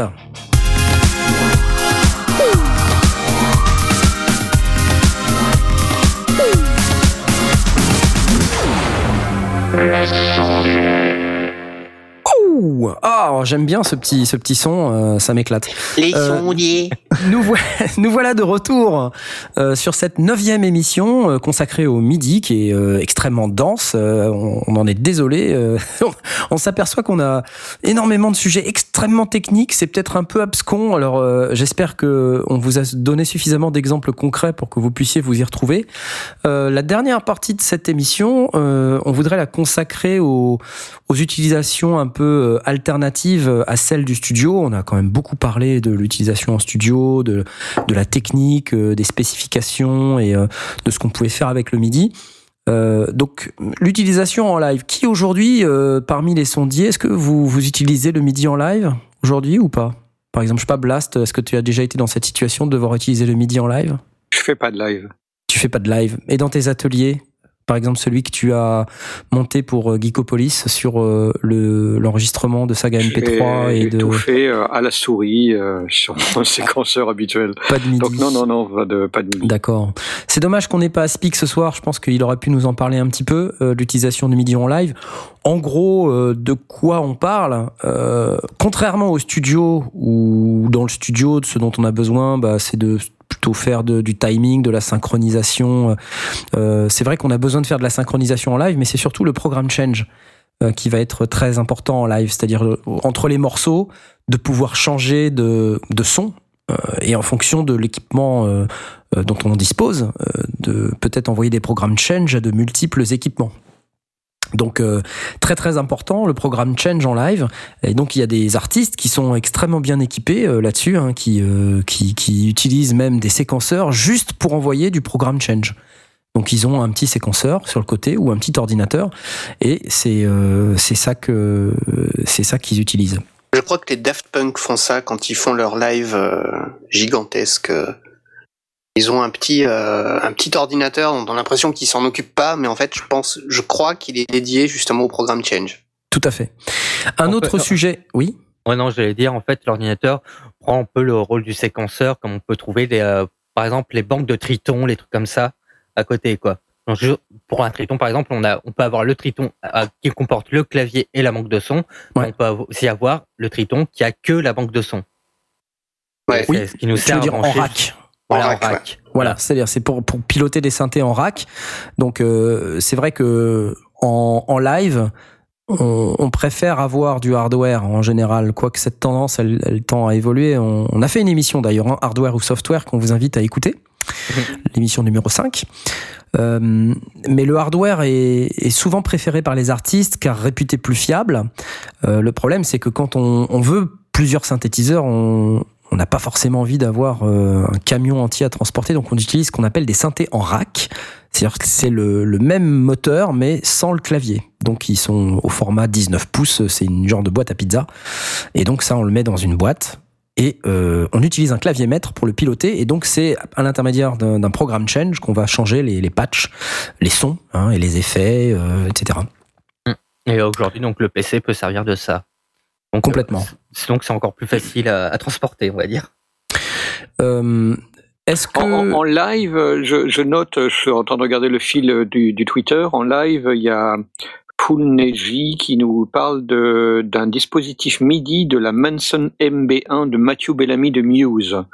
De quoi rire, et apparemment. euh, Oh oui, nous avons quelqu'un qui est spécialiste. euh, Mais euh, la, la Manson MB1, c'est c'est euh, c'est- c'est du MIDI dessus Il y a du MIDI, ouais, de, de, il y a un espèce de petit panneau en bas de la guitare. Je sais pas trop comment ça fonctionne, mais euh, il y a, c'est en fait, il y a des effets sonores qui sont, euh, qui sont euh, intégrés dans la guitare et euh, où tu peux interagir dessus euh, grâce. euh, alors, je sais pas s'il faut un, un dispositif spécial ou c'est par le mouvement de la main ou euh, parce que j'ai pas l'impression qu'il y a des cordes sur cette guitare ou alors euh, j'ai j'ai dû voir une image où il n'y a pas de de, cordes dessus pour. Enfin, On voilà. n'a pas parlé des, des guitares MIDI. Et euh, on, a, on a un petit peu abordé la, la, la notion du, du, du Roland G4.3, mais effectivement, il y, a des, il y a des vraies guitares MIDI. Ça, je, je trouve que c'est assez cher.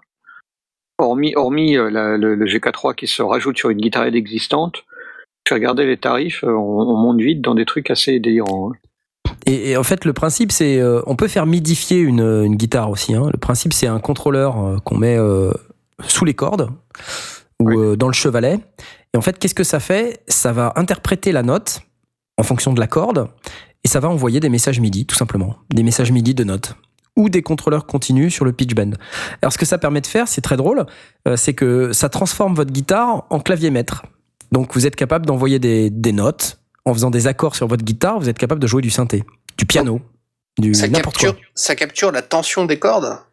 Ça capture la note, Ça c'est-à-dire que capture le- la note, ouais.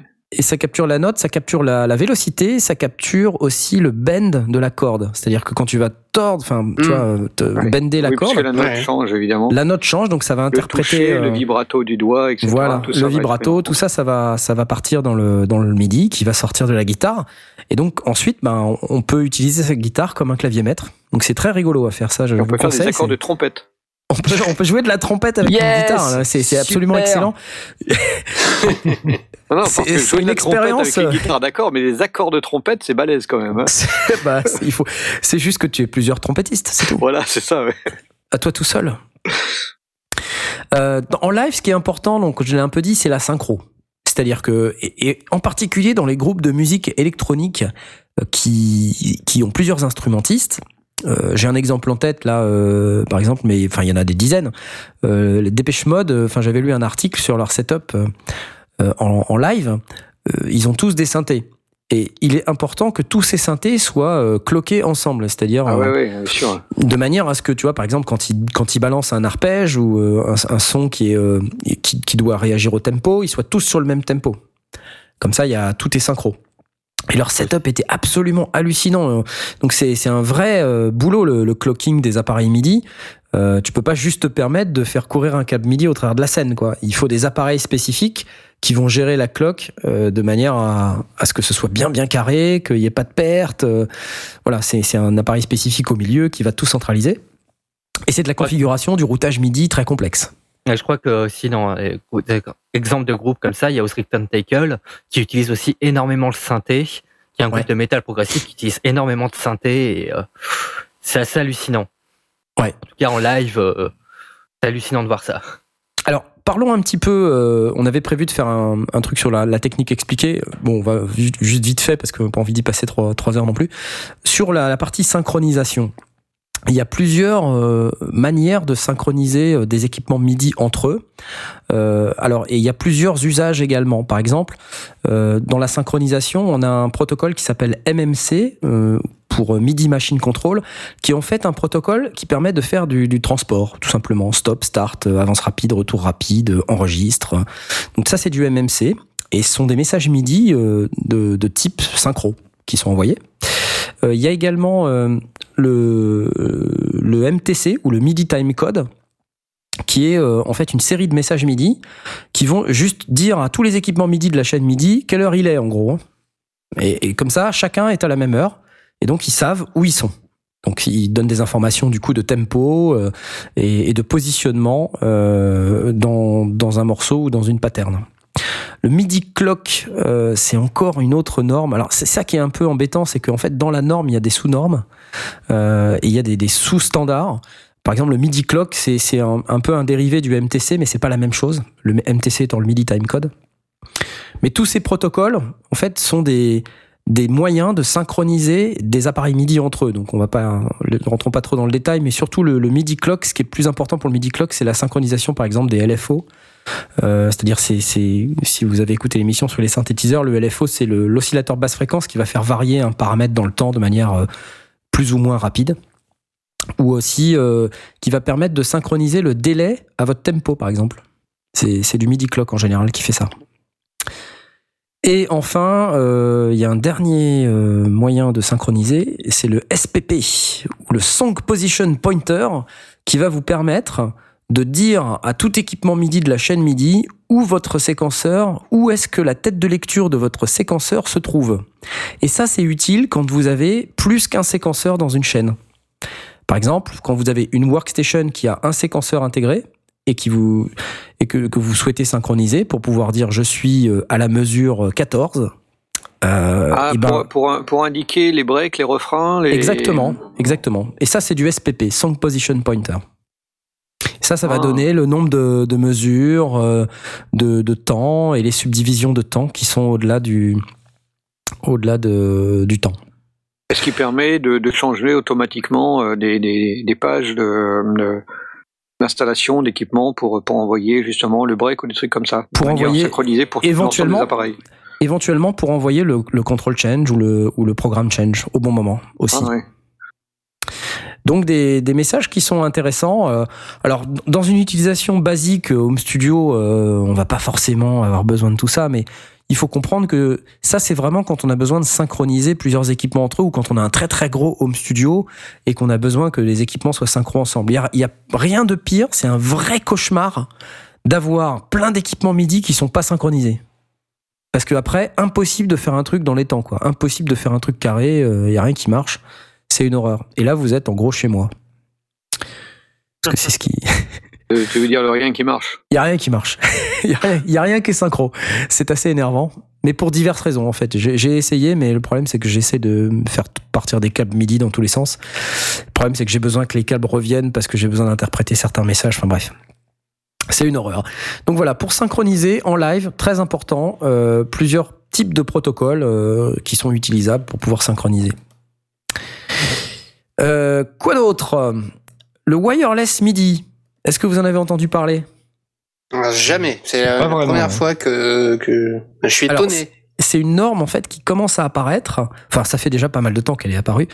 Euh, Il y a eu pas mal d'essais euh, de gens qui, qui essayent de faire du, du wireless MIDI, et c'est surtout pratique euh, dans le cadre, euh, par exemple, d'équipements qu'on balade sur scène. Euh, c'est pour ça que j'en parle maintenant. Euh, par exemple, les guitars, vous savez, qui sont les, les claviers guitares.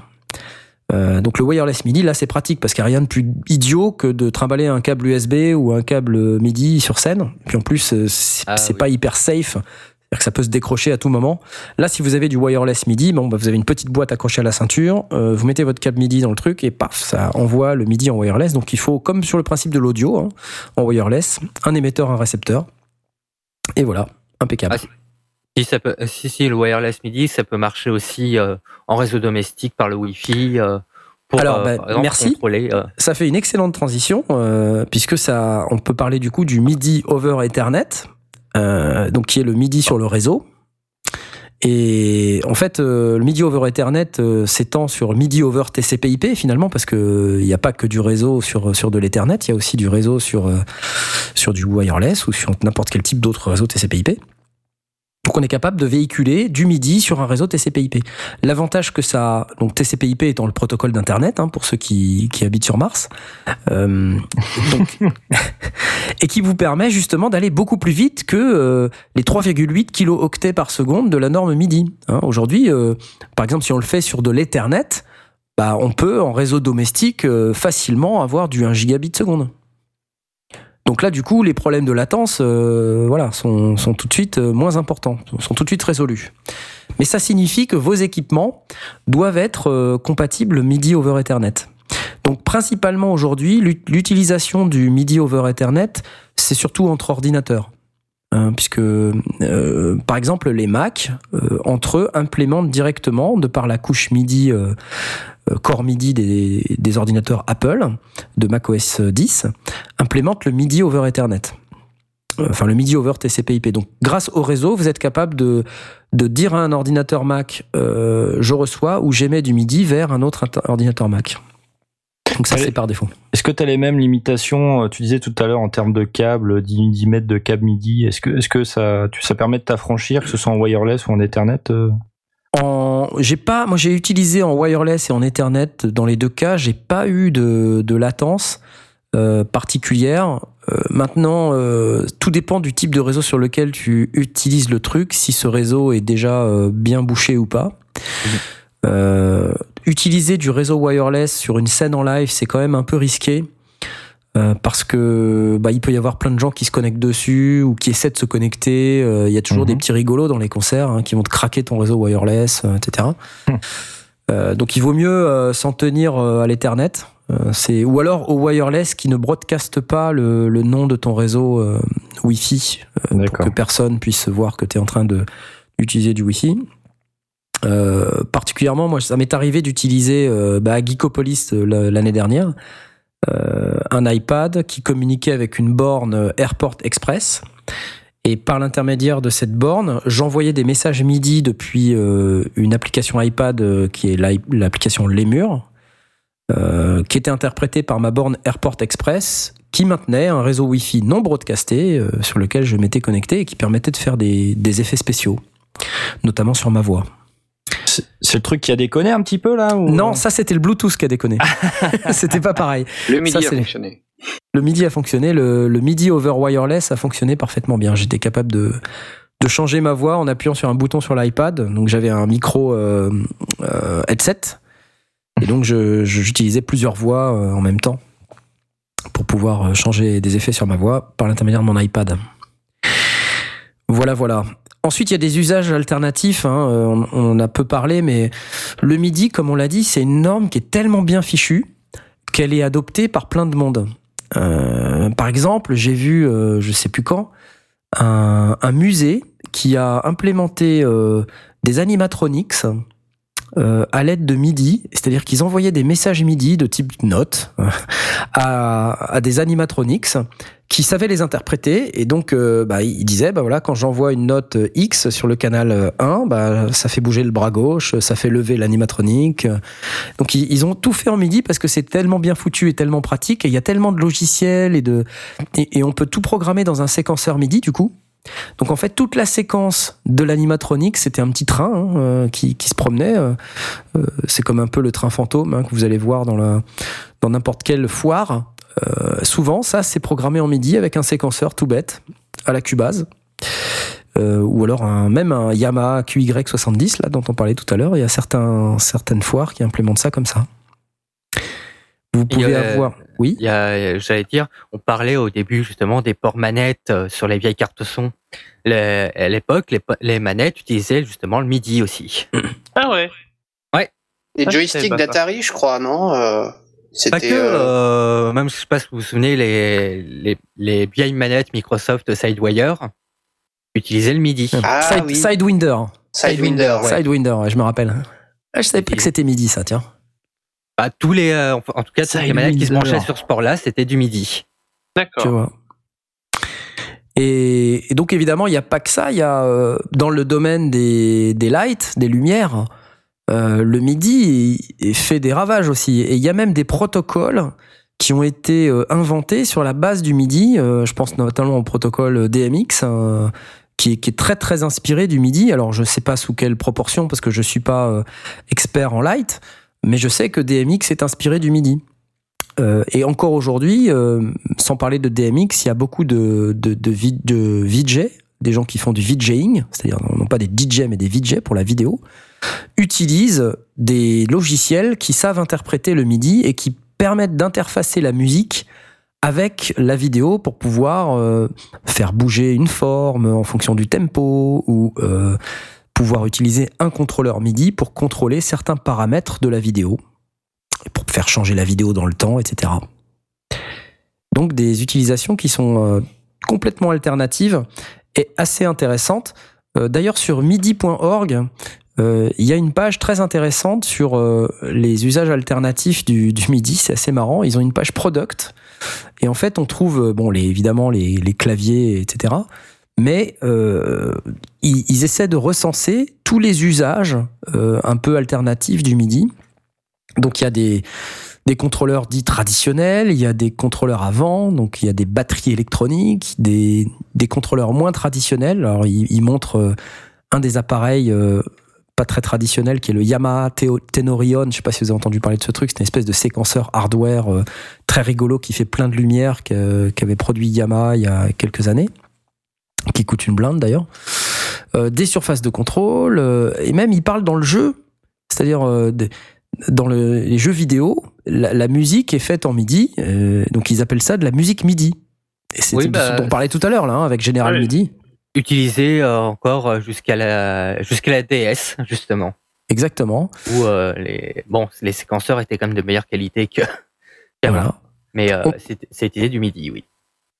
Il- pour moi, la plus belle musique MIDI, c'est ça reste celle de Tetris. Hein. C'est bon, hein. on commence, c'est bon, moi je suis parti. là. Il parle de- d'applications, euh, enfin des logiciels euh, comme Cubase. D'ailleurs, il y a même un screenshot de Cubase sur l'écran euh, de cette page. Euh, des, des software sounds, euh, par exemple avec des VST, etc. Euh, mais après, des, non-traditional MIDI controllers. Donc, ils, expliquent, euh, par exemple, il y a un, un Seaboard. Pour ceux qui connaissent pas le Seaboard, c'est un espèce de clavier euh, qui qui implémente un continuous touch avec, enfin, c'est un clavier extrêmement évolué. Bref, donc je vous invite à aller voir la page et à regarder des vidéos sur YouTube du Seaboard. C'est rigolo. Un espèce d'accordéon virtuel, un brace controller. Enfin, il y en a.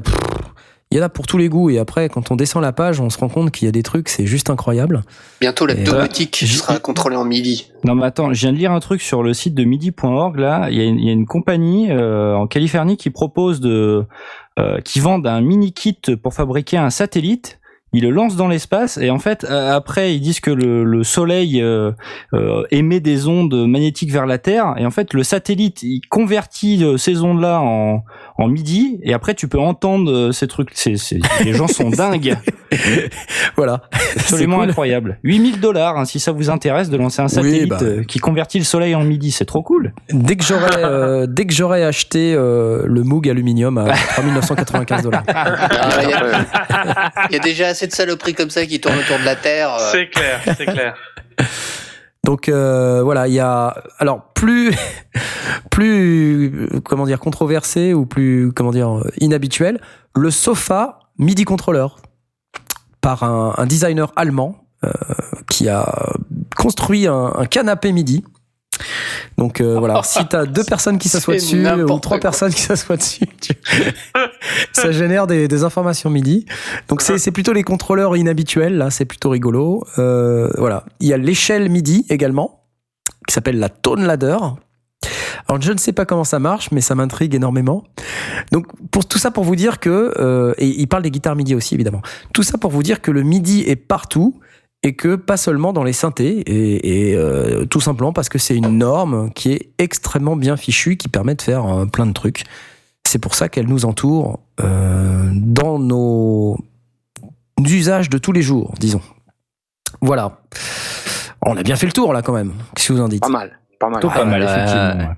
Je conclurai par une réflexion Twitter de Tom Dandé qui dit À force de me payer les murs, j'en ai plein le dos. Bravo Bravo, Bravo, bravo. Applaudissements. Ouais, suffit. Ah, moi, je vois une petite euh, question là de Nomani- Nomanil sur Twitter qui, euh, qui demande si avec un contrôleur DAW on peut contrôler le mélangeur Windows. Pas vraiment. Euh, pas directement. Pas directement, oui. Pas directement. On pourra contrôler les sons qui seront utilisés dans le DAW, mais pas euh, le mélangeur dans Windows directement. Effectivement. Après, un OS euh, contrôlable entièrement en MIDI, ça doit être quelque chose quand même. Euh, oui. Mais en fait, je pense qu'il ce qu'il faut, c'est passer par un logiciel euh, intermédiaire qui, lui, est capable de bouger les boutons et d'in- d'interpréter les messages MIDI. Ouais, qui, ouais, qui traduit. euh, Tu vois. Et Donc voilà. Et d'ailleurs, c'est un peu ce que fait le Lémur quand on regarde l'application Lémur. Elle, elle communique avec un petit agent qu'on installe sur le PC ou le Mac, qui s'appelle le Lémur Editor, euh, ou le Lémur Daemon, plus exactement, le démon Lémur. Et c'est lui qui transforme les messages en messages MIDI vraiment. C'est lui ensuite qui, qui euh, communique avec la Digital Audio Workstation pour pouvoir aller euh, donner les messages MIDI aux bons endroits.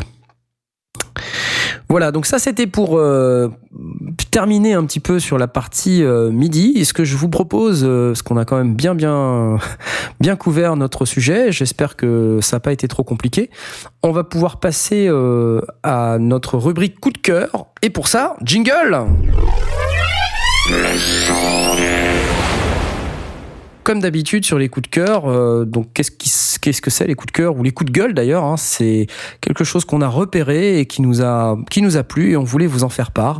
Blas, tu commences? Euh, ouais, moi je suis allé à, à Monophonique 2014.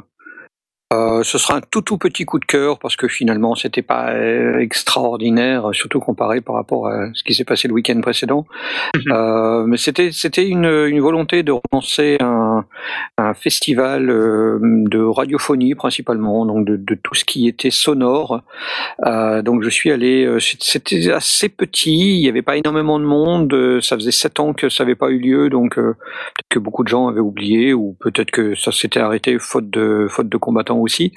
Il y avait quelque quelque chose, des des, émissions de radio en direct, euh, il y avait euh, des, des choses qui euh, sont pas sans, sans intéresser les les gens qui aiment les histoires les histoires audio, les sagas MP3.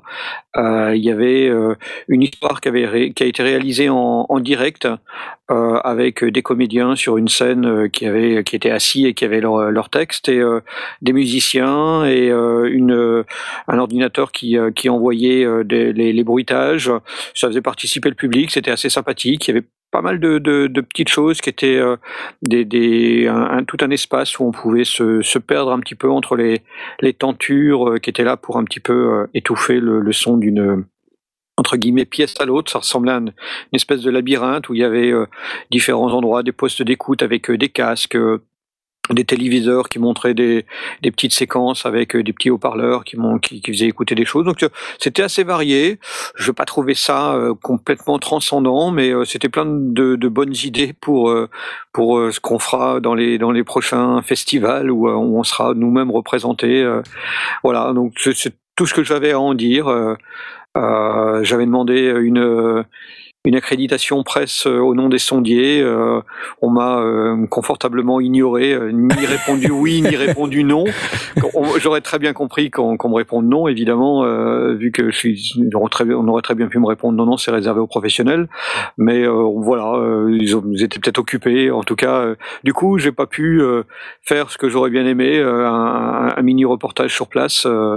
donc voilà, vous Ouais, n'aurez dommage, que, que ma voix à ce sujet, mais c'est pas grave. C'était correct, c'était honnête, ça valait le coup d'aller faire le tour, c'était pas très cher. Euh, il y en avait pour 5 euros pour aller s'y promener, euh, et j'ai pas j'ai pas eu le sentiment d'avoir perdu mon temps, mais euh, j'aurais pu y passer beaucoup plus de temps et en réalité, en, en grosso modo une demi-journée, je pense que j'avais fait à peu près le tour. Même s'il y a eu des tas de choses tout au long du tout au long du week-end et même de, de quatre jours, puisque ça commençait dès, dès jeudi dernier. Voilà, tout ce que j'ai à en dire. Eh ben dommage que t'aies pas pu avoir ton accréditation. J'aurais Oui. bien aimé avoir ton reportage. Bah, c'est ce que j'espérais. Ça m'aurait permis effectivement d'aller sur place, d'aller voir. Il y, a- il avait des gens qui étaient à mon avis intéressants, mais je me sentais pas euh, euh, la, la- la- la- possibilité d'aller vraiment les déranger alors qu'ils travaillaient. euh, alors que si j'avais eu la crête, j'aurais pu dire tiens, est-ce qu'à un moment donné on pourrait se voir pour que, Ouais, ouais. pour que je Ouais. vous interroge quoi. Bah, sinon, tu pouvais venir avec un brassard euh, les sondiers, un micro les sondiers. Mais hein, j'avais tu- j'avais un micro, j'avais un enregistreur, j'avais pas mal de choses, mais bon, euh, pff, c'est difficile. J'ai enregistré des choses, mais sur place, sans, sans, sans avoir la possibilité et Ouais, véritablement d'interroger les gens. ouais, J'aurais ouais. pu vous faire écouter. J'ai- enregistré des bouts de trucs, j'ai écouté, puis finalement, ça n'a pas grand intérêt si c'est pas appuyé par quelqu'un qui explique ce qu'il voulait effectivement mettre en place. Donc, du coup, euh, je laissais tomber. Ah, dommage. Mais Bon, l'an tout prochain, cas- euh, si ça, si ça a lieu et si euh, mon accréditation arrive, euh, ben j'irai, j'irai retenter le coup. D'accord, bah, ça serait la classe. ça serait la classe. hein, le- les sondiers présents au Festival Monophonique Belgique. Bah oui, bien sûr. Pas mal. Bon, ok, bah merci. Euh, je crois que Paul, tu voulais aussi nous parler d'un truc auquel Blast a participé. C'est ça Tout à fait, tout à fait. Mais un quand même paquet à beaucoup- participer, même- hein. voilà, exactement. On était beaucoup à participer. Enfin, moi, je n'ai pas beaucoup participé au final, d'ailleurs. ce- mais bon, je vais essayer d'en parler au mieux, en tout cas. Donc, euh, beaucoup de sondiers ici présents. Donc, Asmod, Orin, Blast, Bard- Bardil, euh, Johnny, euh, Aslag, euh, Stan, etc. J'en oublie, hein, sans doute. Et Tous ne sont excuse. pas euh, des Voilà. sondiers. Hein, euh, soy- soyons clairs. Hein. Voilà. Soyons clairs. Tous ne sont pas des clairs. sondiers. Non, mais, Mais, de l'équipe euh, des sondiers. De l'équipe Voilà. des sondiers, nous Ils travaillent, étions, ils euh, travaillent avec les sondiers.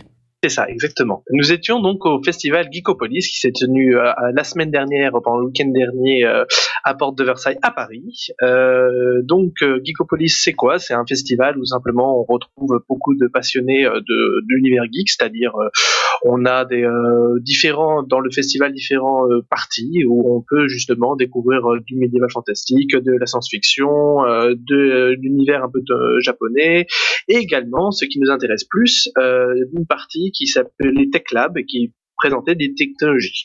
Et dans cette petite partie, nous avions donc un petit stand euh, qui s'appelait le stand de la Saga Sphere, donc euh, pour revenir au stand des Saga MP3, euh, où on pouvait découvrir de manière tout à fait anonyme des des, des sagas MP3. Donc on avait un petit pôle écoute et que dont j'ai eu le- la chance de bénéficier et qui nous permettait de découvrir donc joyeusement des petites des petites morceaux de saga MP3, les premiers épisodes, et c'était vraiment très sympathique. Donc, euh, on pouvait également euh, parler avec Corinne euh, et, les- et les différents sondiers que j'ai cités euh, bien avant. Euh, également discuter avec euh, les différents créateurs que tu connais, Knarf, euh, qui sont JBX, euh, POC, euh, et également Nico de Nico et Matt de Surprise 6. Mhm. Il y avait C'était- plein d'autres. Il y avait Mr. Fox, il y avait euh, Mr. il y avait Fox. Asmoth. euh, Exactement, il y avait Wow. Flag. Il y avait. Asmoth. Ah, ouais. voilà, je suis avait- impressionné. Non, mais il y avait tout le monde. Donc c'était vraiment. euh, Enfin, c'est c'est marrant. On se retrouvait plus chez soi que. Enfin, on a l'impression de de, tout- de connaître tout le monde. C'est très agréable. Et également, je tiens à le préciser, c'est que notre web radio était très largement représentée au Geekopolis, que nous avions un stand de Synops Live qui était euh, magistralement tenu par euh, Stan et euh, et, la- et Et la Amélie. compagne de Aspic. Voilà. Donc Fabuleux. C'était vraiment très sympa, c'était vraiment une très bonne ambiance. Euh, Blast a animé des, euh, des ateliers euh, dont j'espère, euh, il nous en parlera peut-être un peu plus tard euh, ce, ce soir ou peut-être aussi Oh, bah, parlons-en maintenant. Parlons-en Voilà. maintenant. Attends, Donc, euh, euh, un, un Blast. superbe atelier, Blast. Voilà. Ouais, moi, j'ai, moi, j'ai fait un atelier qui était, qui était tout à fait sympa. J'ai fait un atelier double. Euh, l'idée, c'était de faire une prise de son en live euh, avec euh, avec le public, avec les, participants à l'atelier, les, les les enregistrer dans les conditions qui étaient assez catastrophiques, mais qui étaient du coup assez sympathiques euh, parce que on a fait avec euh, avec ce qu'on a ce a pu et euh, et donc on a on a enregistré euh, un épisode de Saga MP3, enfin un court épisode, c'était plus un extrait euh, juste histoire de s'amuser.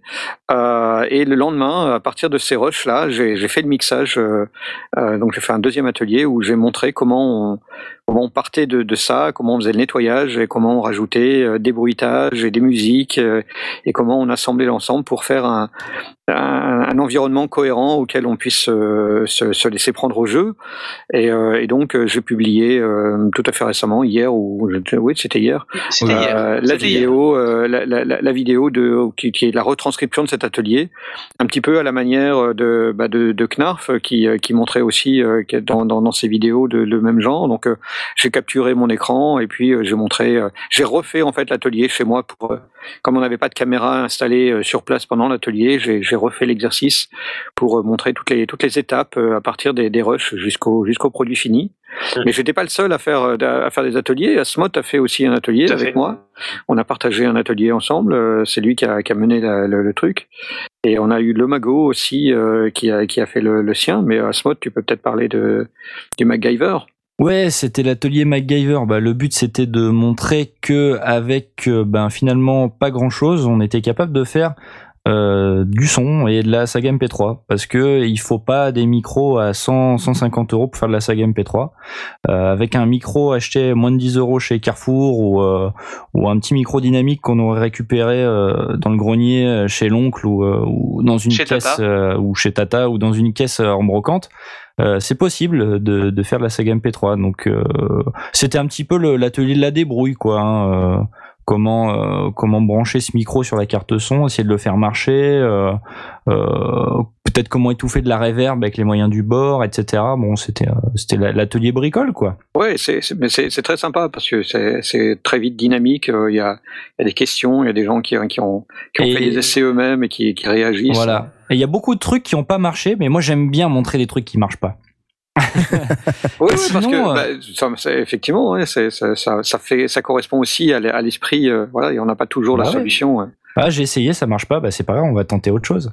Euh, euh, sinon, il y avait aussi euh, Mr Fox qui faisait un atelier Ah oui, oui. sur, de, de doublage avec le, le comédien de doublage Constantin Papas qui fait la voix de Tyrion Lannister dans Game of Thrones.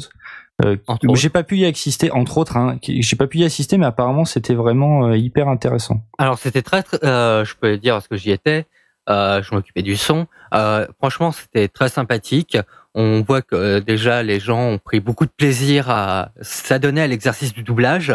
Et puis même euh, Papa, ça a vraiment, euh, a vraiment été de bonne, euh, voilà. Il a bien participé, il a donné des conseils.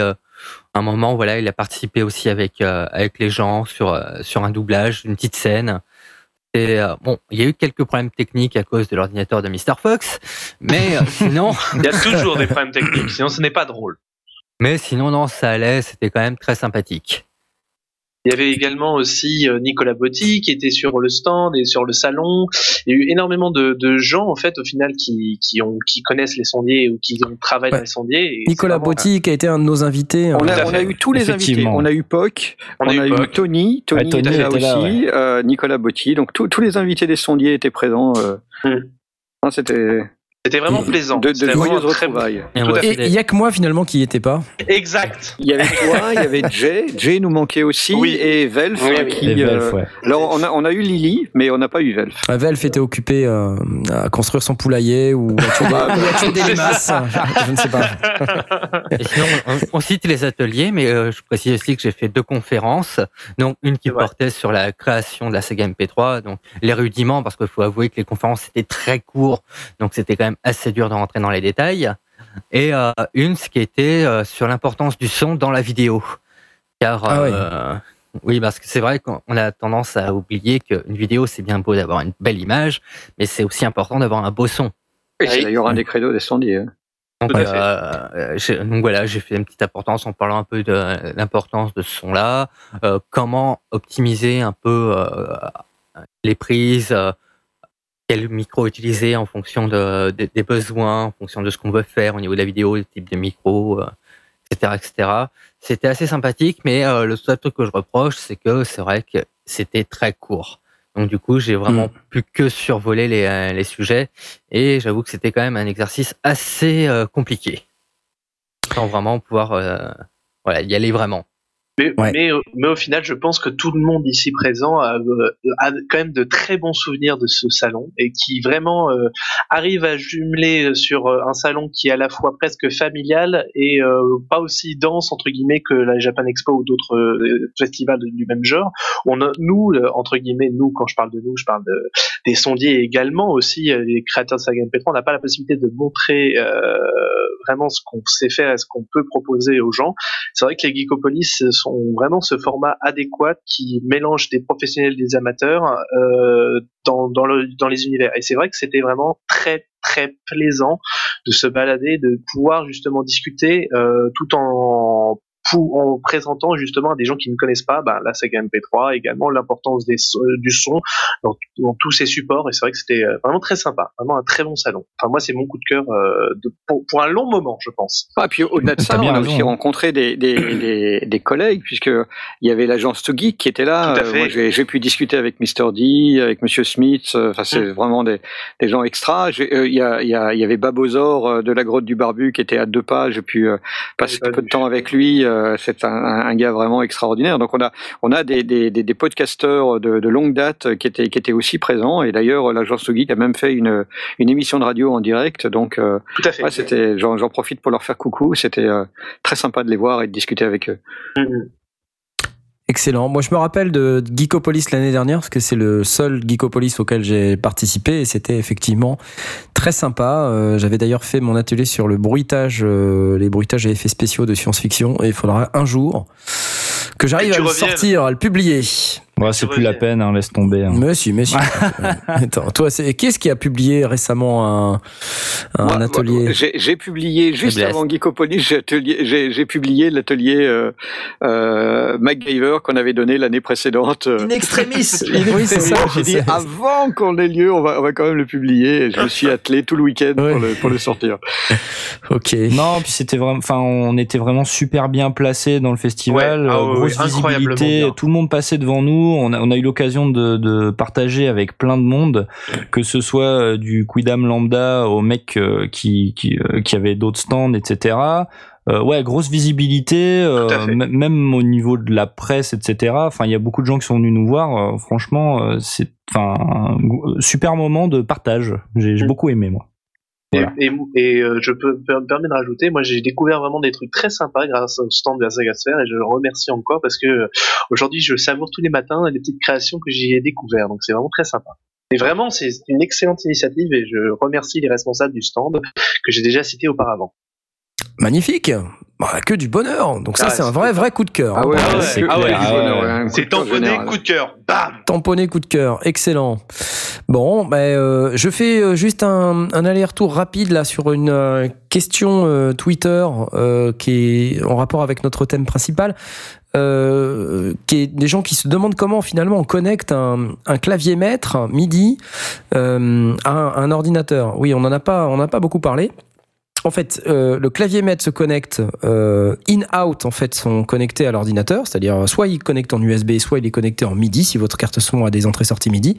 Le clavier maître, finalement, il faut euh, comprendre qu'il est déconnecté de son moteur sonore, c'est-à-dire que si vous avez un synthétiseur comme clavier maître, il faut surtout pas que son clavier déclenche les sons internes du synthétiseur. Ça doit d'abord passer par le séquenceur, par l'ordinateur, ça doit revenir, et c'est la piste MIDI sur laquelle vous êtes dans votre séquenceur qui va déclencher les sons. Donc votre MIDI in euh, de votre euh, ordinateur accepte ce qui sort du MIDI out euh, du clavier, ce qui ressort, ça sort du MIDI out de l'ordinateur, ça rentre dans le MIDI in du clavier, et tous les synthétiseurs additionnels ou équipements additionnels, vous les connectez par le MIDI through du clavier du clavier maître. Voilà. Et comme ça les sons internes de votre synthétiseur sont joués par l'intermédiaire du séquenceur D'où l'importance extrême de mettre votre synthétiseur en ce qu'on appelle local off. Voilà, donc là je vous ai complètement euh, perdu. Ah, complètement là. Ouais. J'osais pas le dire. Voilà, donc moi ju- juste pour répondre à la question Twitter et euh, donc euh, on postera sur le microsite des sondiers une configuration standard de Home Studio pour pouvoir expliciter ça de manière un peu plus visuelle parce que c'est vrai que là en l'expliquer c'est pas hyper facile. Voilà, fermeture de la parenthèse. Euh, le prochain coup de cœur, euh, eh ben euh, je crois que c'est le mien. Et j'en ai j'en ai qu'un. Moi j'ai un coup de cœur pour la Raspberry Pi. Alors, je ne sais pas. Mmh, Savez-vous ce qu'est la. Raspberry Pi? Je, C'est un, bien. un ordinateur Très, qui est gros bien. comme un paquet de cigarettes. C'est ça, c'est un mini ordinateur. Alors, ça vaut euh, rien du tout dans les 30 ou 25 40 dollars. euros. Voilà, 25 25. euh, c'est en, en fait, c'est une boîte UK qui le, qui le fabrique. Donc, c'est c'est euh, c'est- c'est 28 euh, livres, en fait. Ouais, c'est ça. Euh, donc, ça s'achète pour 28 livres. Et ce que vous obtenez à la fin, c'est un petit circuit euh, qui est de la taille d'un paquet de clopes. Ouais, c'est ça. D'une carte Euh, de crédit. D'une carte de, ouais, un- à peine plus gros qu'une carte de crédit, effectivement. Et en fait, c'est quoi? C'est euh, un, un mini ordinateur euh, qui qui est donc euh, qui a une sortie HDMI, une prise Ethernet pour le réseau, deux ports USB, un port audio analogique, un port euh, vidéo euh, SPDIF. Je crois que c'est SPDIF. Euh, je crois, ouais. Pas de port midi Non, non, il y a des ports USB. Euh, un port SD card, et c'est par là que, par la SD card que vous allez mettre euh, votre La système d'exploitation ou votre mémoire, enfin votre disque dur en quelque sorte. Et après, donc ça, vous l'avez, quand vous l'achetez, c'est tout seul. Il n'y a, il y a rien autour. Il faut acheter la boîte qui va avec. Donc, euh, vous dépensez 4 ou 5 euros hein, sur Amazon. C'est, ça se fait très facilement. Vous avez des boîtes à tous les prix. Euh, moi, j'ai acheté une petite boîte euh, hyper mimi euh, pour euh, 12 livres. Euh, qui, qui est vraiment sublime, sublime, qui est euh, aux couleurs de l'arc-en-ciel. Alors c'est un peu gay, mais bah, c'est pas grave, m'en fous. c'est bien, j'aime bien. Et euh, j'ai acheté un petit adaptateur euh, nano Wi-Fi en USB. Et ça, vous le branchez, vous installez, vous installez un operating system dessus. Alors il y en a plusieurs. Vous pouvez installer. Moi, je suis un mec hyper Linux, donc j'ai installé euh, le Linux qui vient avec, euh, qui s'appelle Raspbian, qui est une- un dérivé de Debian pour ces gens qui connaissent un peu Linux. Euh, et ça s'installe tout seul, c'est hyper facile. Vous connectez ça sur votre réseau Wi-Fi et ça peut servir à tout et n'importe quoi. Ça peut être un, un media center euh, puisque vous pouvez euh, connecter un disque dur derrière en USB pour euh, sur lequel vous mettez vos films ou votre musique. Ça, peut être un mini cloud. Vous pouvez partager vos fichiers, un mini Mm. NAS. euh, Vous pouvez faire du, vous pouvez faire d'autres applications, mettre un petit serveur web. euh, Enfin, c'est c'est juste super ce truc. Ça vaut peanuts. Mm. Ça vaut rien du tout, c'est super mimi euh, et franchement ça marche d'enfer. Donc un vrai vrai vrai coup de cœur pour la Raspberry Pi. Je, ça faisait longtemps que j'en avais entendu parler, que je lisais euh, et, et ça permet de faire tout un tas de trucs. Vous n'avez pas que, que du Raspbian euh, ou du Debian, vous avez aussi d'autres operating systems pour faire plutôt des projets euh, un peu électroniques euh, où, où vous pouvez euh, faire votre propre euh, système de surveillance à la maison, euh, des systèmes de domotique. euh, Enfin, c'est c'est une foule de possibilités. Là, il y a des tutos. Je suis en train de lire des tutos sur Internet. Un mec qui monte des caméras autour de sa maison avec un système d'alerte qui l'alerte par SMS. Enfin, c'est un truc de malade. Donc le mec, pour 100 dollars, il s'est fabriqué une alarme qui marche 26, 26 000 fois mieux que tout ce qu'on trouve dans, dans des systèmes de domotique qui coûtent 10 fois plus cher. Donc, euh, alors évidemment, hein, il faut se frapper tout le truc à la main, il faut savoir ce qu'on fait et tout. C'est pas forcément à la portée euh, de tous. du, premier pas à la portée de tous. Euh, il faut il faut connaître un peu euh, le Unix. Unix en particulier. Il faut faut pas avoir peur de triturer la carte pour pouvoir la mettre dans la boîte. Euh, faut voilà. Mais globalement, vraiment un truc d'enfer. Je le conseille à tous. Raspberry Pi. Voilà. Mais euh, pour compléter, pour compléter ce, que tu dis, en fait, euh, justement, c'est vrai que c'est un truc vraiment très très très bien parce que à la fois, on peut vraiment, pour vous donner quelques exemples, on peut faire des drones, on peut faire effectivement, tu l'as dit, des caméras de surveillance assez euh, assez complexes, je veux dire avec un tout petit truc. Et ce qui est super, euh, vraiment super intéressant, c'est que même il y a des gens qui s'amusent à faire vraiment à faire des projets open source et on va sur le site de Raspberry Pi et en fait, on installe le truc tout fait et ça fait le truc euh, directement. C'est-à-dire que c'est vachement bien foutu. Tu- On va sur le site, on télécharge l'OS, comme tu l'as dit, Ra- Raspberry, Raspberry Debian, je crois. Raspbian. Raspbian, c'est ça, merci. Et euh, il vous propose ensuite d'installer tout de suite le programme qui fait euh, la chose dont vous désirez, par exemple, je sais pas, soit un serveur web, euh, un NAS comme tu l'as dit, euh, un cloud personnel, on l'installe et c'est fini, vous n'avez plus rien à faire, vous n'avez plus qu'à brancher ça sur votre box, parce qu'au final vous mettez un câble Ethernet ou même via Wi-Fi comme tu l'as dit avec la carte micro SD, enfin micro. Oui, mais le micro le micro Wi-Fi là, j'ai pris un 150 MB. Bah ouais, Je l'ai payé 7 livres sur Amazon, le l'adaptateur euh, nano USB Wi-Fi. Putain, ça vaut rien quoi. Ça vaut rien, rien, ça marche d'enfer. c'est- C'est incroyable ça. Et c'est là où il faut, bon, bien entendu, penser toujours, hein, si c'est petit, c'est que c'est bien pour faire des petits usages. Vous attendez pas à faire, euh, par exemple, tourner Google sur un Raspberry. Hein, Non non, ouais. Ça- Clairement pas. Mais c'est intéressant déjà pour commencer des projets personnels et vraiment si vous voulez vous lancer dans de la domotique ou des trucs comme ça, il y a vraiment des tutos très complets sur le site officiel pour faire fonctionner un Raspberry euh, sur, euh, sur- avec n'importe quoi. Donc vraiment allez-y, prenez le temps de découvrir et là vraiment vous allez vous faire plaisir. Vraiment je vous conseille. Il y a plein de modules additionnels en plus Oui. euh, qui sont qui sont marrants. Euh, ils ont par exemple un, un module caméra Mm. euh, qui est une caméra qui, qui est full HD. C'est Et donc ça. euh, putain, c'est tu- comme un, et, comme ça un coûte ça coûte 15 euros. Ouais. la caméra full HD. Donc alors il y a, y a pas la boîte autour, c'est un circuit et la caméra elle est en vrac avec un câble. Mais et après vous achetez une petite boîte euh, qui vaut elle aussi euh, 5 6 euros. Et donc vous achetez vos composants comme ça, vous les montez ensemble et à la fin vous avez une solution euh, qui, qui permet, bon comme je vous disais, caméra de surveillance. Euh, vous accrochez ça au mur, euh, puis c'est terminé quoi. Et après c'est un Unix. euh, donc si on connaît un petit peu Unix ou si on utilise un, un tutoriel, euh, la plupart sont très bien faits, on peut suivre les étapes et, et se construire comme ça son propre système de domotique. euh, c'est génial. Ouais, J'adore. très très bien. Vraiment.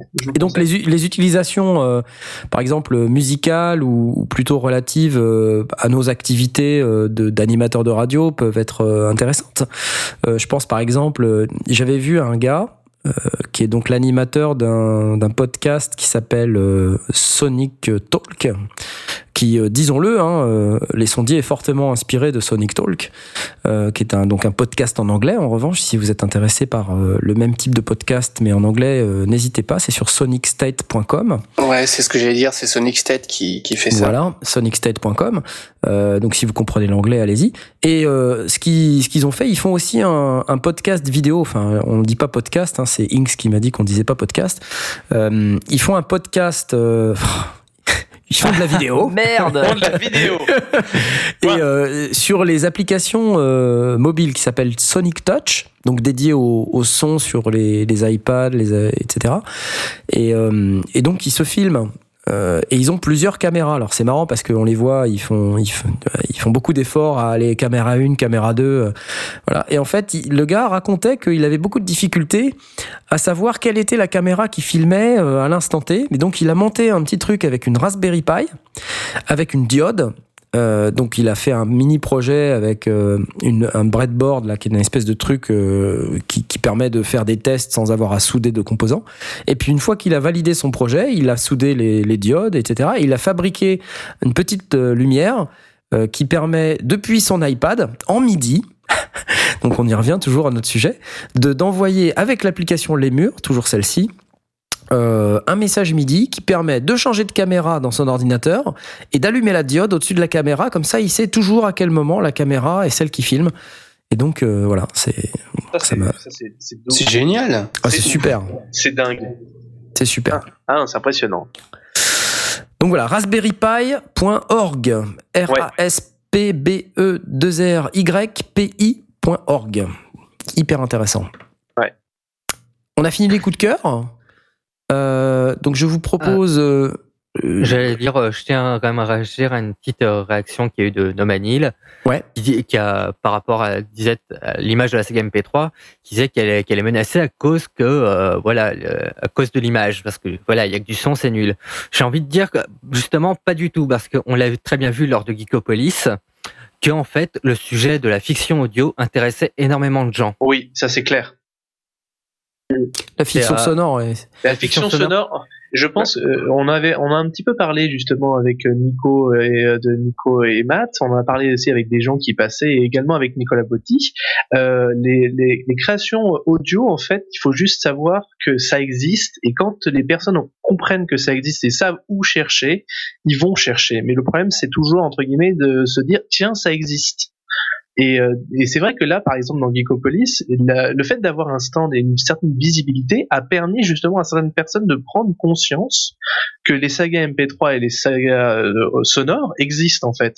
C'est vrai que on est on est dans l'ère du YouTube, on est dans l'ère de, du multimédia entre guillemets ou à fond dans la vidéo, mais quand ils prennent conscience que seule la partie sonore euh, peut faire quelque chose d'assez incroyable et que des, des sagas sonores euh, existent, ben, ils- généralement ils sont assez intéressés. Enfin moi de ce que j'en ai vu, C'est- resté- un média qui a, qui a parfaitement sa place. C'est pas parce que euh, la radio est arrivée que le livre est mort. C'est pas parce que la télé est arrivée que la radio est morte. Exactement. Chacun a son, a son, a son, son, son, son propre, son Support. propre avantage. Et euh, moi, je suis autant euh, lecteur que euh, auditeur que spectateur. Et, et les, les, les trois ont véritablement leur, leur, leur, mot à dire. Et, et bon, s'il y a des gens qui veulent pas écouter ou qui veulent pas regarder, ben, tant pis pour eux.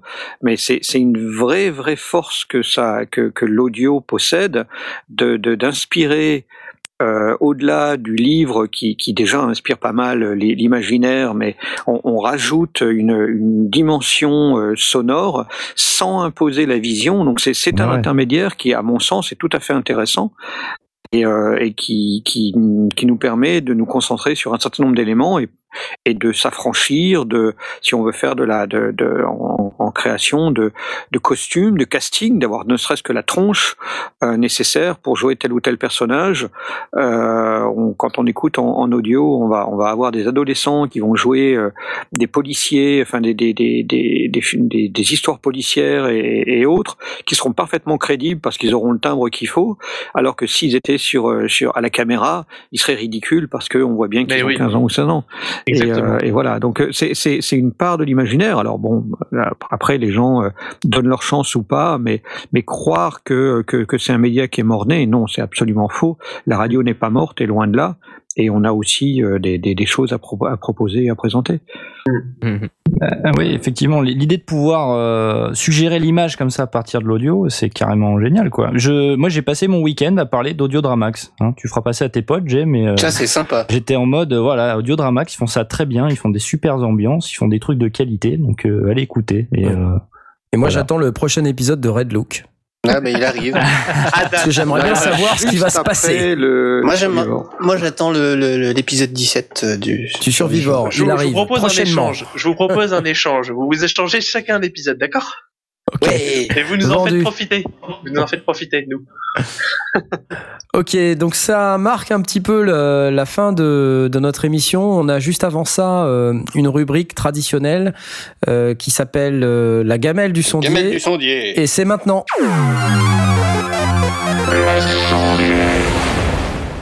Et la gamelle, c'est moi cette semaine. Ouh. Oh. Ouais. Alors bon, on va la, on va la faire relative à notre euh, sujet. Euh, J'étais en studio, un assez grand studio dans lequel je travaillais en tant que stagiaire il y a quelques années. Euh, et euh, ils avaient énormément d'appareils MIDI. Et, donc la gamelle est relativement, enfin ça va, c'est pas non plus, c'est pas trop problématique. Mais j'ai passé quasiment 30 minutes à essayer de comprendre pourquoi un appareil ne recevait pas de MIDI. Euh, parce qu'on essayait de lui envoyer du MIDI, euh, du programme Change en particulier, pour pouvoir faire euh, changer un son en, en temps réel. Et ça marchait pas, ça marchait pas. J'ai passé 30 minutes euh, avec euh, derrière moi le producteur euh, qui était là en train de dire alors, alors, alors, euh, 30 minutes, euh, ouais, ça coûte cher, euh, tout ça. Donc j'étais sous pression, euh, c'était horrible. Euh, et donc, euh, au bout de 30 minutes, euh, la gamelle, c'est plus la situation ridicule qui va suivre en fait. Euh, c'est que le patron du studio euh, revient d'une séance qui était qu'il avait à l'extérieur. Il rentre et puis le mec lui saute dessus en lui disant ah il sait pas faire ça gna gna gna et tout. Et le mec arrive, il me regarde et en approximativement 17 secondes, en fait il allume l'équipement qui est juste au-dessus qui était en fait l'équipement Le par lequel euh. passait euh, le câble MIDI et donc évidemment le message ne passait plus parce que l'équipement du dessus était éteint. Et euh, Oh, donc, merde. voilà. Donc en fait il est arrivé et je vous je vous jure en 17 secondes quoi, j'ai peut-être même moins, le mec il a dit ah bah ouais, hop, il a allumé ça et là tout de suite ça s'est mis à marcher, Parce que ça avait dû lui arriver. Tout à fait. ça avait dû lui arriver. Et donc, comme d'habitude, euh, voilà, c'est le genre de truc, ça t'arrive qu'une seule fois.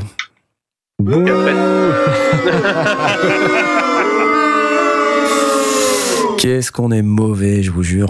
Oh là là là là. Bon, Voilà. Il vaut mieux ça qu'un équipement qui explose. Hein. C'est sûr, ouais. c'est sûr. Ouais, mais ouais. enfin, euh, tu vois, le côté euh, non, non, mais attends, euh, fais-moi confiance, j'ai la totale maîtrise, je sais exactement. Ça doit être un problème très compliqué, tu comprends, machin et tout. Et le mec, il se pointe et paf euh, Ouais, En à fait, peine il est rentré dans la pièce que voilà. En fait, non, c'était tout court. En fait, t'es t'es un gros baltringue. En fait, c'est ça. J'ai pas dit ça, j'ai pas dit ça. Voilà, euh, c'est la fin de cette émission consacrée au midi. On espère qu'elle vous a plu. Euh, merci messieurs les sondiers pour votre euh, présence, comme toujours appréciée, euh, de valeur, avec énormément de valeur ajoutée apportée sur vos interventions, comme d'habitude. Je vais Merci vous à toi, souhaiter. Knarf, hein, de Merci beaucoup. Ouais, nous permettre euh, de nous exprimer sur notre passion. On t'aime très fort. Oh et là là. malgré, et ta voix très fatiguée, merci encore. Ouais, ça devient plutôt difficile. Pas mal, hein, C'était plutôt pas mal. Tu t'en es bien sorti au niveau. Ouais, Ouais. ça devient difficile Ouais. quand même. Et donc, on va vous donner rendez-vous cette fois-ci à dans trois semaines. Il n'y aura pas d'émission euh, dans deux semaines, euh, puisqu'on est sur une semaine, euh, sur un mois de cinq Ah, semaines, euh, ouais. le mois de mai. D'ailleurs, on n'aurait pas dû avoir une émission aujourd'hui et on a fait un petit plantage de, de planning. Mais c'est pas grave, on aime bien, c'est pas grave quand même. Euh, donc on vous donne rendez-vous le 15 juin. Euh, et donc euh, sur euh, pour un thème d'émission euh, consacré, c'est quoi déjà le thème d'émission du 15 juin? Je me rappelle même plus. Euh, Le traitement technique, euh, la compression, etc. Voilà, c'est ça? c'est Euh, ouais, ça, les traitements techniques, égalisation, compression, Voilà. etc. voilà. Ah là là, ça va être un truc encore assez heures. technique. Filtre Je sens. dynamique. Donc on va vous parler d'égalisation, on va vous parler de compression, de gate, euh, voilà, des traitements dits techniques, euh, donc qui vont nous permettre d'améliorer notre son. Euh, et ça sera donc le 15 juin. Euh, et donc en attendant, on va vous souhaiter une bonne nuit, on va vous souhaiter une excellente euh, semaine, et on vous dit au 15 juin, merci. Et euh, un gros bisou à toutes les mamans. Eh oui, Oui, gros bisous à toutes les mamans, ouais. puisque c'est la fête Française, des mères. Française, les Belges, c'était Française. déjà il y a 15 jours. Voilà. Les mamans françaises, c'était les Belges il y a 15 jours. Et donc, euh, bonne fête à toutes les mères de France et de Navarre, tant qu'on y est. Et euh, sur ce, Ah oui. bonne nuit et à la prochaine. Salut ciao